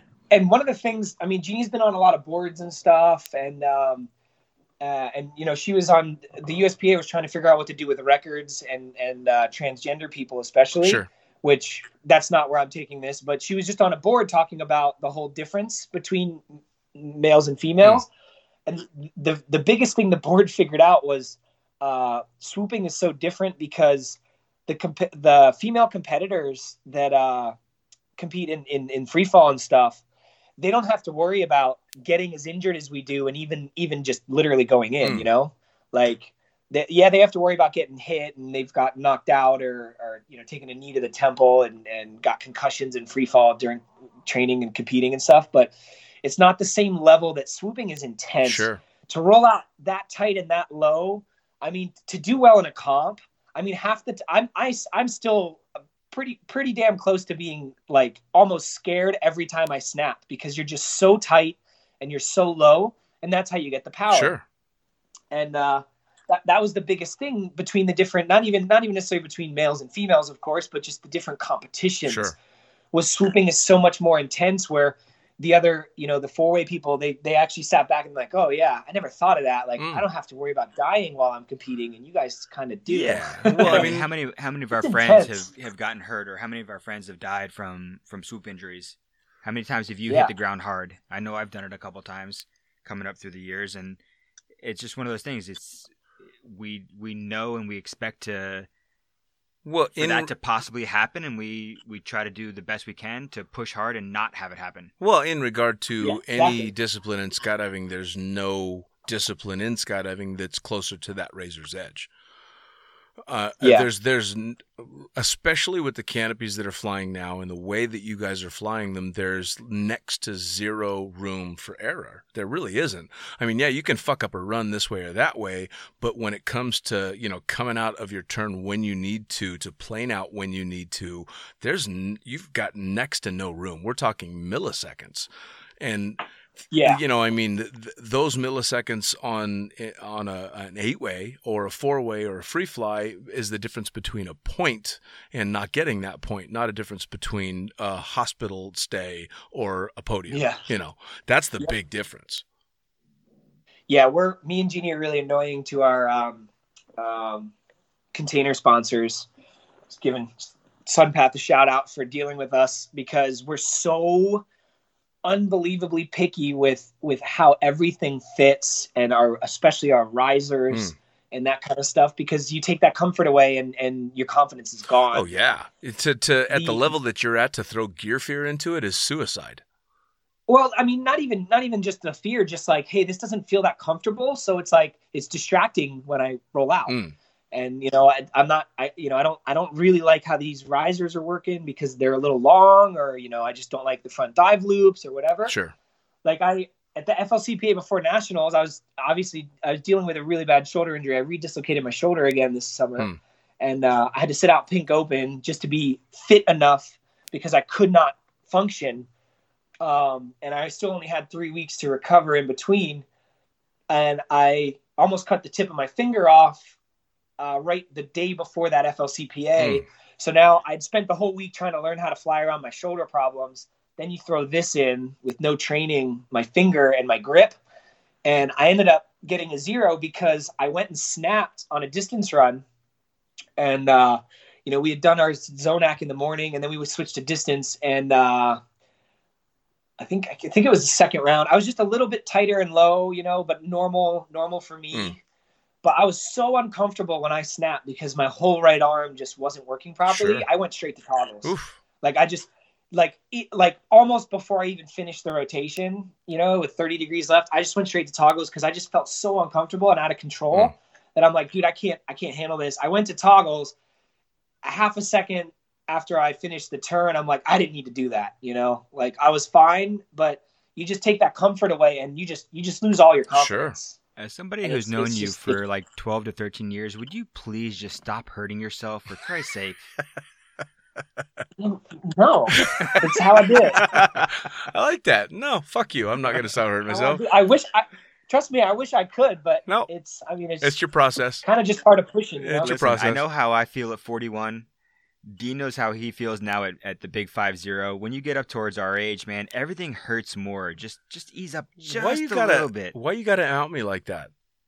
I mean, you're an old man. Fuck off, man. Why you gotta out me like that? Like, people need to know how old I am. Fuck off, bro. So I've already come to the realization where I'm gonna need to work out like a monster my entire life, or I'm gonna be in a lot of pain. Yep. Oh yeah. No. That does make a difference. Well, if it makes you feel any better, that's the right decision, because I'm at that age, and the only reason I'm not in pain is because I've worked out my whole fucking life. Yeah. That's the only reason I'm not in daily agony, is because I kept at it, you know, overcoming injuries, not nearly as cool as yours, for sure. Now, and I mean, like after, you know, for the past 3 seasons, this shoulder injury just I keep getting re-injured in a different way just because my shoulder's compromised, but like, because I have to physio so much just to be able to jump, like the last 3 winters, I've gotten in the best shape of my life. Sure. And I kept pushing it up, and then I get injured, and it goes backwards pretty hard. Yeah, but, oh yeah. I mean, stuff stopped hurting.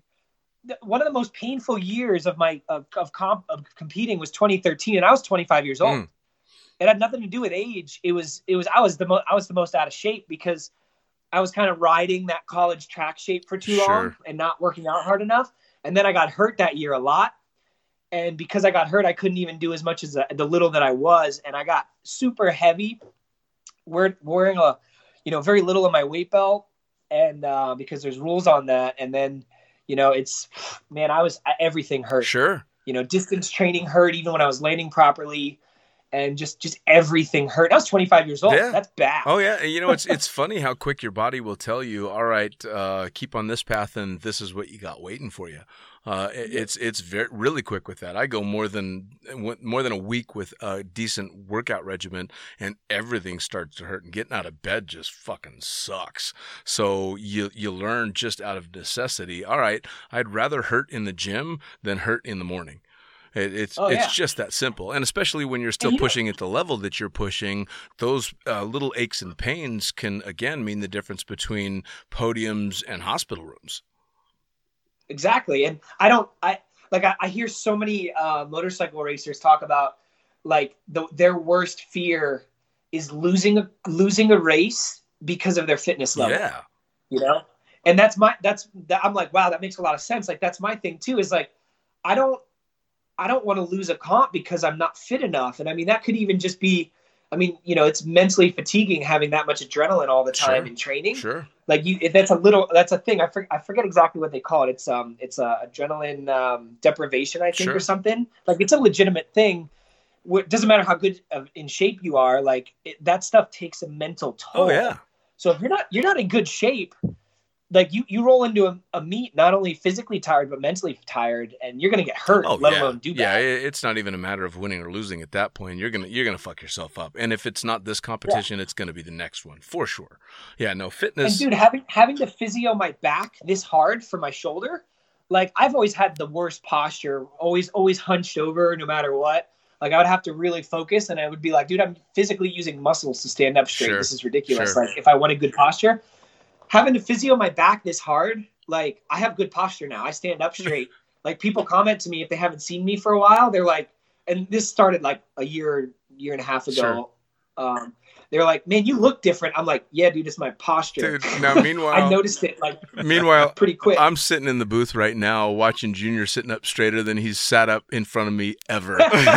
As you're saying it, I'm just sitting up straight. I'm like, I work out. What do you mean? It's fucking hilarious. No, he literally I don't work out nearly enough as I should. He just slowly came from this caved over position to shoulders back, chest out, gut in, and slowly. And immediately I was like, wow. I feel a little bit better after that. Yep. Yeah, that's pretty fucking funny, man. That was good.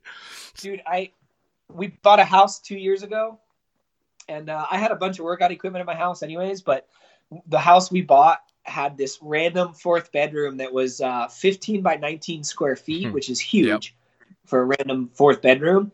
And as soon as we walked into that room, I looked at Gina, I'm like, we're buying this house. Like, this is my gym. Nice.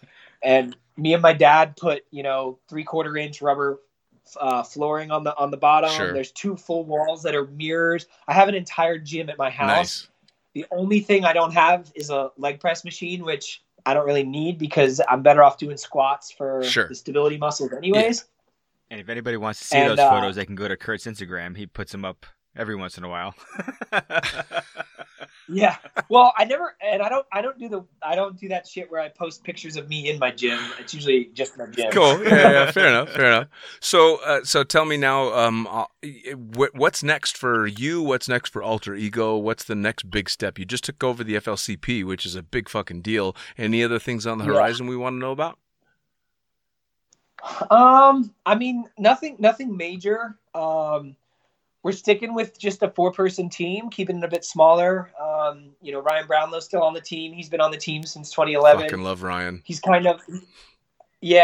awesome, man. He's been on the team for a really long time. He's not as active as he used to be just because he had a kid. Sure. But he's still doing the big meets, so that's awesome. So now it's me, Jeannie, and Alex Hart. He's kind of, the new kid on the block. Cool. He's like 25 with like 8,000 jumps and stuff. He might've turned 26 now. I can't remember, but I think he's 25.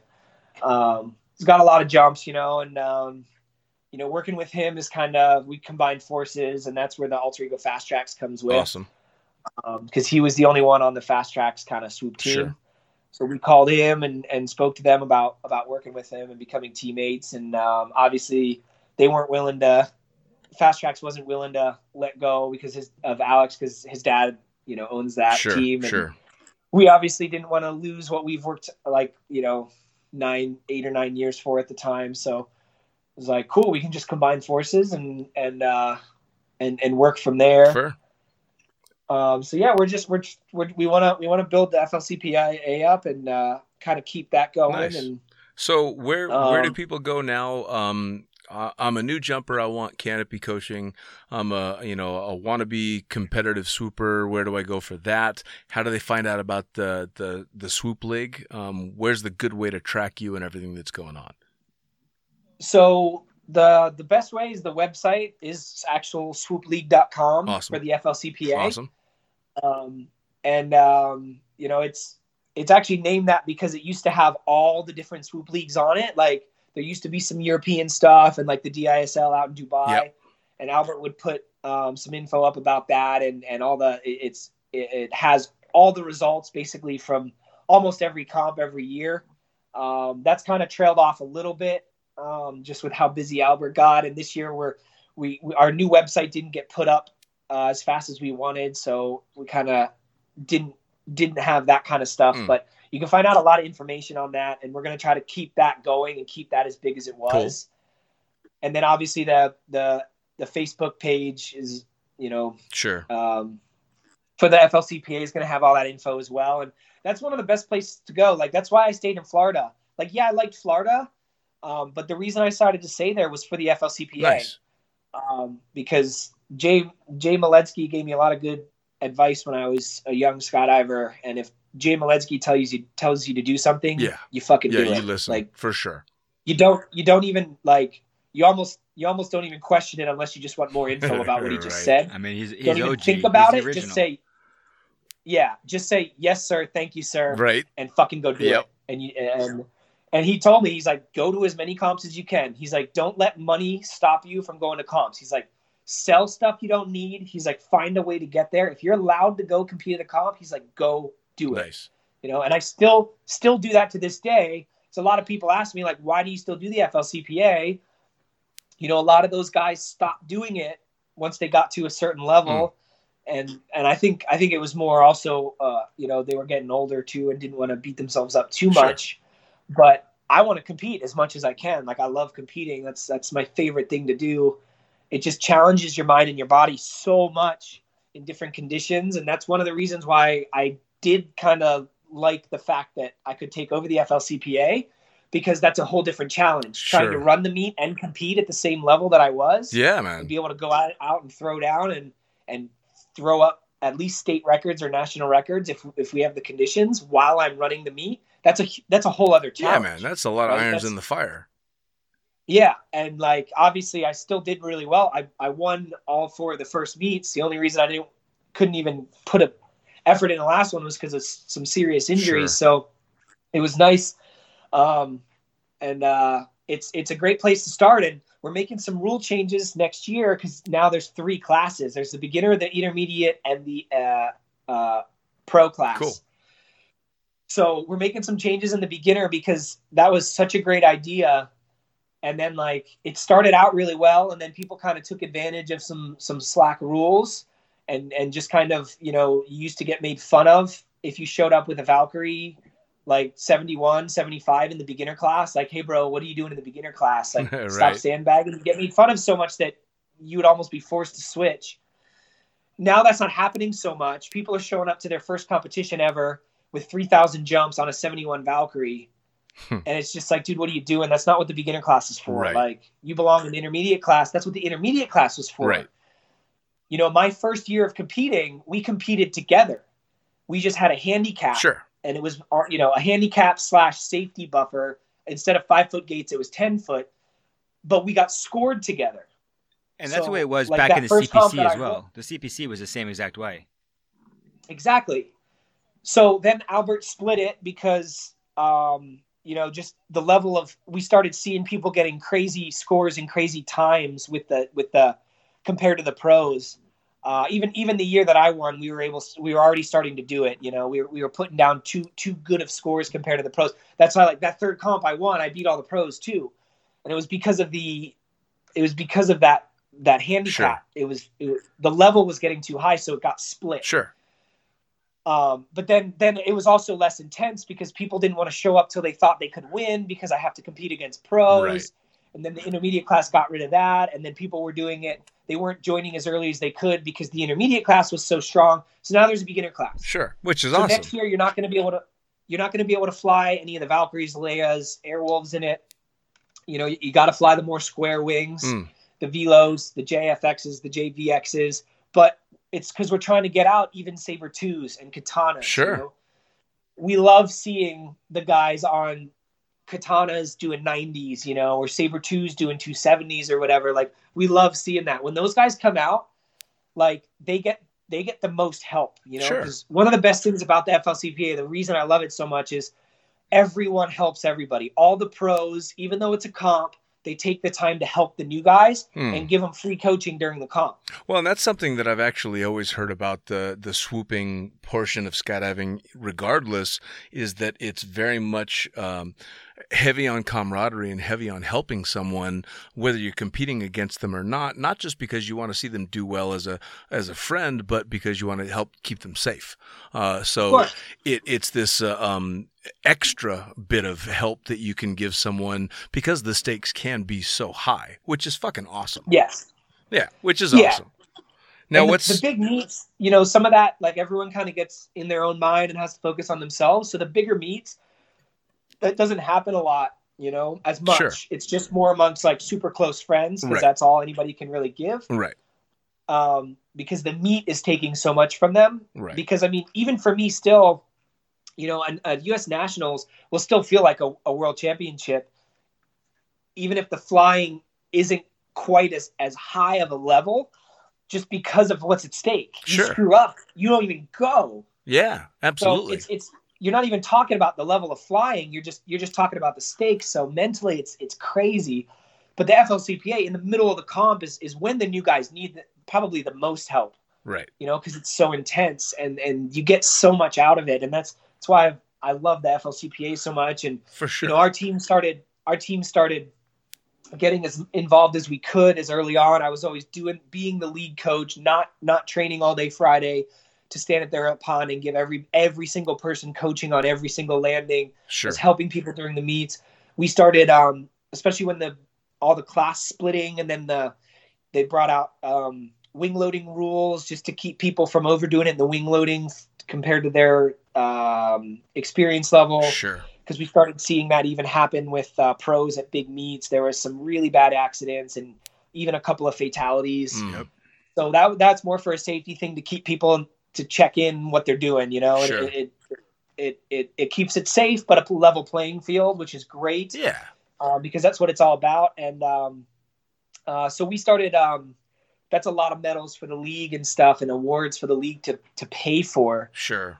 And going home with a medal, even if it's a little rinky dink, you know, pretty cheap looking medal, it's still something physical to show how much hard work you put into it. Yeah, man. I mean, it's the medals. Well, just being in the competition in general is badass for any jumper to be able to go out and say, "Hey, I was in this competition." It doesn't matter if you came in dead last, but like, I competed in the '98 Nationals for sky surfing, and I'm a silver medal out of two teams that competed. Yeah, that silver medal is hanging right fucking next to me now, because I competed in the U.S. Nationals in an open class. I've got a silver medal, so yeah, and that's badass. Yeah, absolutely. The beginning of the CPC and the beginning of the FLCPA, there were no medals. It was either a cash prize or thanks for coming out. Like, if you were lucky, you got your money back for the competition and you went home. Yeah, so it's nice to see the progression. What I mean, like, I spend money. Like, you spend money, like, you spend it without thinking about it. Sure. And it's like, there's been comps where I've gone to and people hand me thousands of dollars and we don't even get a medal. Or like the DISL used to give you like a giant check too. Right. Like, that's about as good. My giant check from the DISL. It's fucking cool. I lost one at an airport because I'm an idiot. But all the rest of them are down in my trophy room, you know? Yeah, like, it's fucking cool. I lost mine from the first swoop, from the first swoop challenge, and the same thing. I was like, oh man, I wish I had that. Yeah. So, And the year I won, I couldn't get it home because it was so big. So I don't have that one either. And that's a bummer. But I think that's what happened with mine. So what comes next for Alter Ego? Is it just continuing on the normal competitions and the instruction? Yeah. I mean, we just want to keep – we're already spread. I don't want to say thin, but we're already doing a lot, you know. So we want to just keep doing what we're doing and even better. Sure. We got into mountain flying a handful of years ago. And we did it with this guy, Jan Einer, out in Norway. He's awesome. He's a really close friend of ours. He's a freaking Viking ninja. He trains all the special forces out there and stuff. But I mean, he speed flies, base jumps, mountain flies on a regular basis at his drop zone, and he runs the drop zone out there. Nice. He taught us so much about mountain flying and the weather. because I'm sketched out when I go fly down mountains with people that sure. don't know a whole lot about. The weather's completely different. Absolutely. Completely different. And I've done mountain stuff where you just come solely relying on the leader. And then you start asking the leader questions, trying to learn, and they kind of just go send it. And you're just like, dude, like, this is serious. Like, yeah. you know, I've gone down sections of mountain where there's serious downdrafts and you're just getting pushed at the mountain, but we knew it was going to be there. And you can't tell on the video it was there, but you're hitting your rears to compensate, and you're only 15 feet off the deck in a dive at the yep. mountain when yep. you feel it. But we were briefed on it, so we knew we could do it. And if somebody goes and does that with you and you're not expecting it, man, you're going to hit real quick. Oh, yeah. No, but, I've got more. There's something to be said for mentors in the sport, no matter what they are. And for yeah. us to be at the level that we're at and to have that kind of mentorship. And the same thing when I was out in Norway with our team back in 2015, like to get that knowledge is amazing. Hmm. Yeah. And well, it doesn't matter what you've accomplished in anything in skydiving. Like, nobody should ever feel like they're above continuing to learn. And I don't care if the dude has 500 jumps. Shut up and listen to what he has to say, because he learned it from somebody else. Well, you know, I mean, the bottom line is the overall theme of this podcast has been that there's two walkaway points that come up in pretty much every podcast. One is the community is fucking amazing, and that's probably what keeps most of us in the sport for as long as we are. And two, you never stop learning. Ever. Yeah. You know, if you've stopped learning, it's time to fucking take up golf, because that's when you're going to get yourself hurt. That's when you're going to get yourself killed. You know, you're always learning, and somebody always knows more than you. And I've said it before in many of the podcasts that I've done. It's nice knowing that I'm an average, middle-of-the-road skydiver, free flyer, swooper, tandem instructor all the way down the line, because I always know I have something to learn, and I never walk away thinking, oh, yeah, I got this, because I'm always making sure you know that I've got it. It's an extremely important thing. So especially when you're pushing the limits and doing mountain flying and all that kind of stuff, it's a big fucking deal. It really is. Now, and even just with swooping too. I mean, I think one of the rays I've kind of gotten away with any like completely serious gnarly injuries, knock on wood. But it's always because I've never gotten overconfident with it. I mean, if you see me on a regular jump, on any jump, even a competition jump, how many times I do gear checks in the plane. Sure. Like, dude, complacency is what fucks everyone up. Oh, you know? Absolutely. Well, you know. And it's like, I never lose sight of how easy it is, no matter how good you are, at swooping, how many accolades you have, whatever it is. Like, all it takes is one stupid mistake and me not being on my game and paying attention, or just being distracted by something that happened at home, or something somebody said while I'm swooping. And sure. Blah, blah, blah. Or you telling somebody not to have a cutaway right before you exit the airplane. Yeah, man, exactly.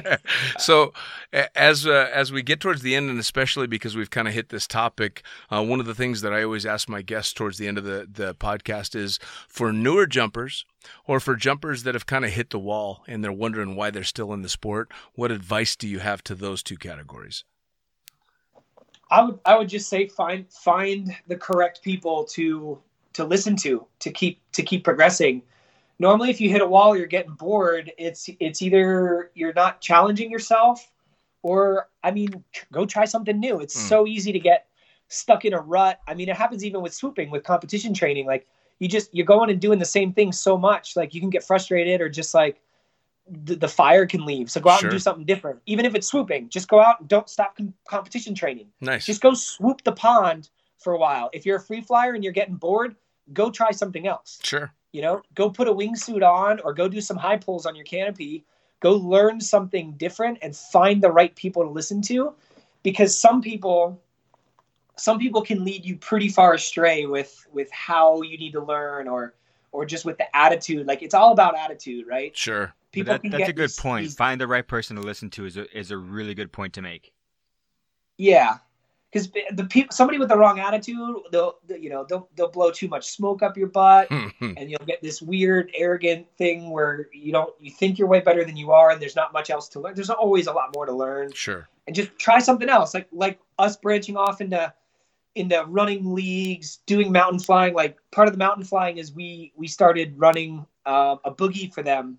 With them as well. We do specialized coaching, and we go out and do a prop 3 days of a project, a weekend of coaching, and we get newer jumpers into mountain flying safely. Nice. They might not be anywhere near the mountain because they only have 150 jumps, but they'll go jump kind of near them and land off in a small landing area. Sure. And like, you know, find the people that are doing it correctly. You know, we're giving them specialized coaching.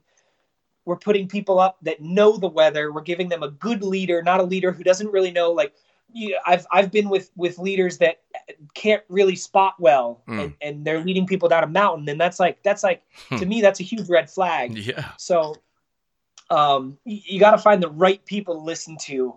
Sure. It's the biggest thing for me. I've been so lucky to pick that out on my own, my whole career.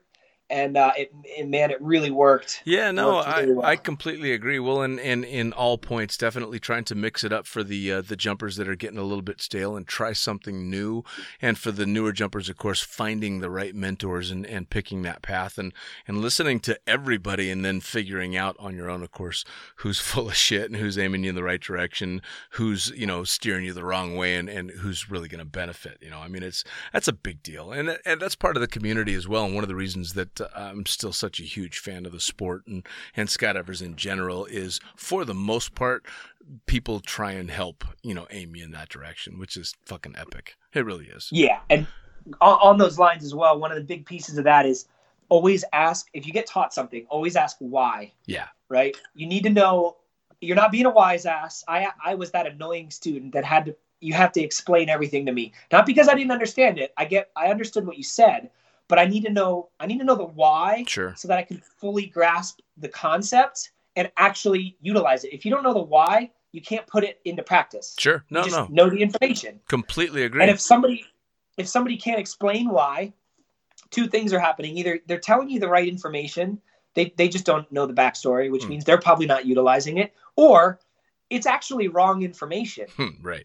Because if you can't explain why, there's a pretty solid chance that it's actually very, very wrong, because there's still a lot of misinformation flying around in skydiving. Oh, sure.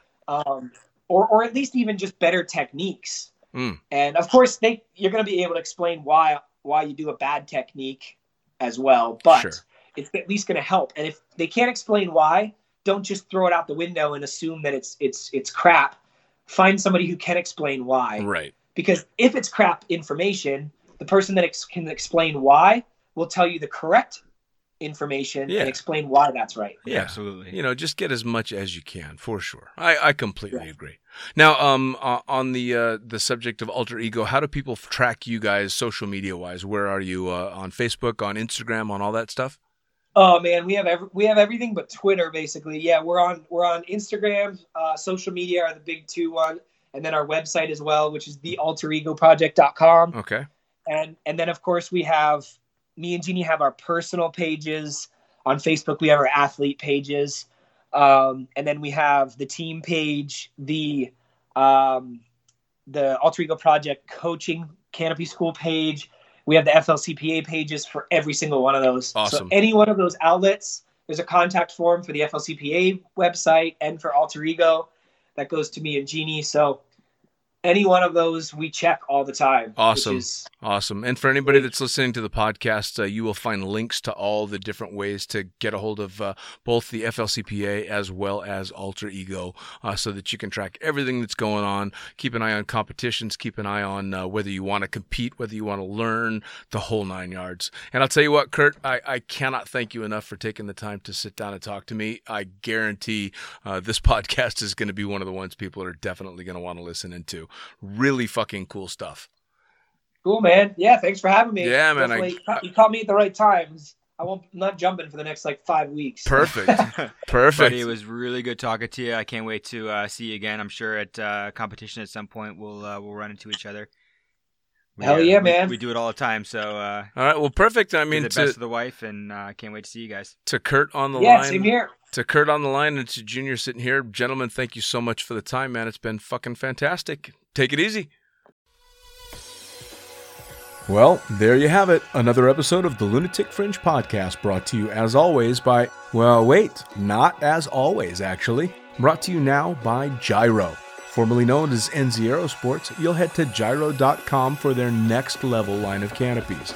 By Pussfoot, the Extreme Sports Collective. head over to pussfoot.com to check it out. By Summit Parachute Systems, check out summitparachutesystems.com to talk to Jarrett Martin and the gang about kick-ass pilot rigs, rigging courses, and more. By Flyaway Indoor Skydiving, go to flyawaytn.com and check out all the cutting-edge stuff to come. By Pure Spectrum CBD, head to purespectrumcbd.com to check out their wide range of CBD products. And as for us, head to thelunaticfringepodcast.com to listen to any of the hundreds of episodes currently available, hit the link for our YouTube channel, pick up your copy of the Lunatic Fringe book or The Accidental Stripper, and get a sneak peek at upcoming guests. Once again, thanks for listening, and we'll see you next time.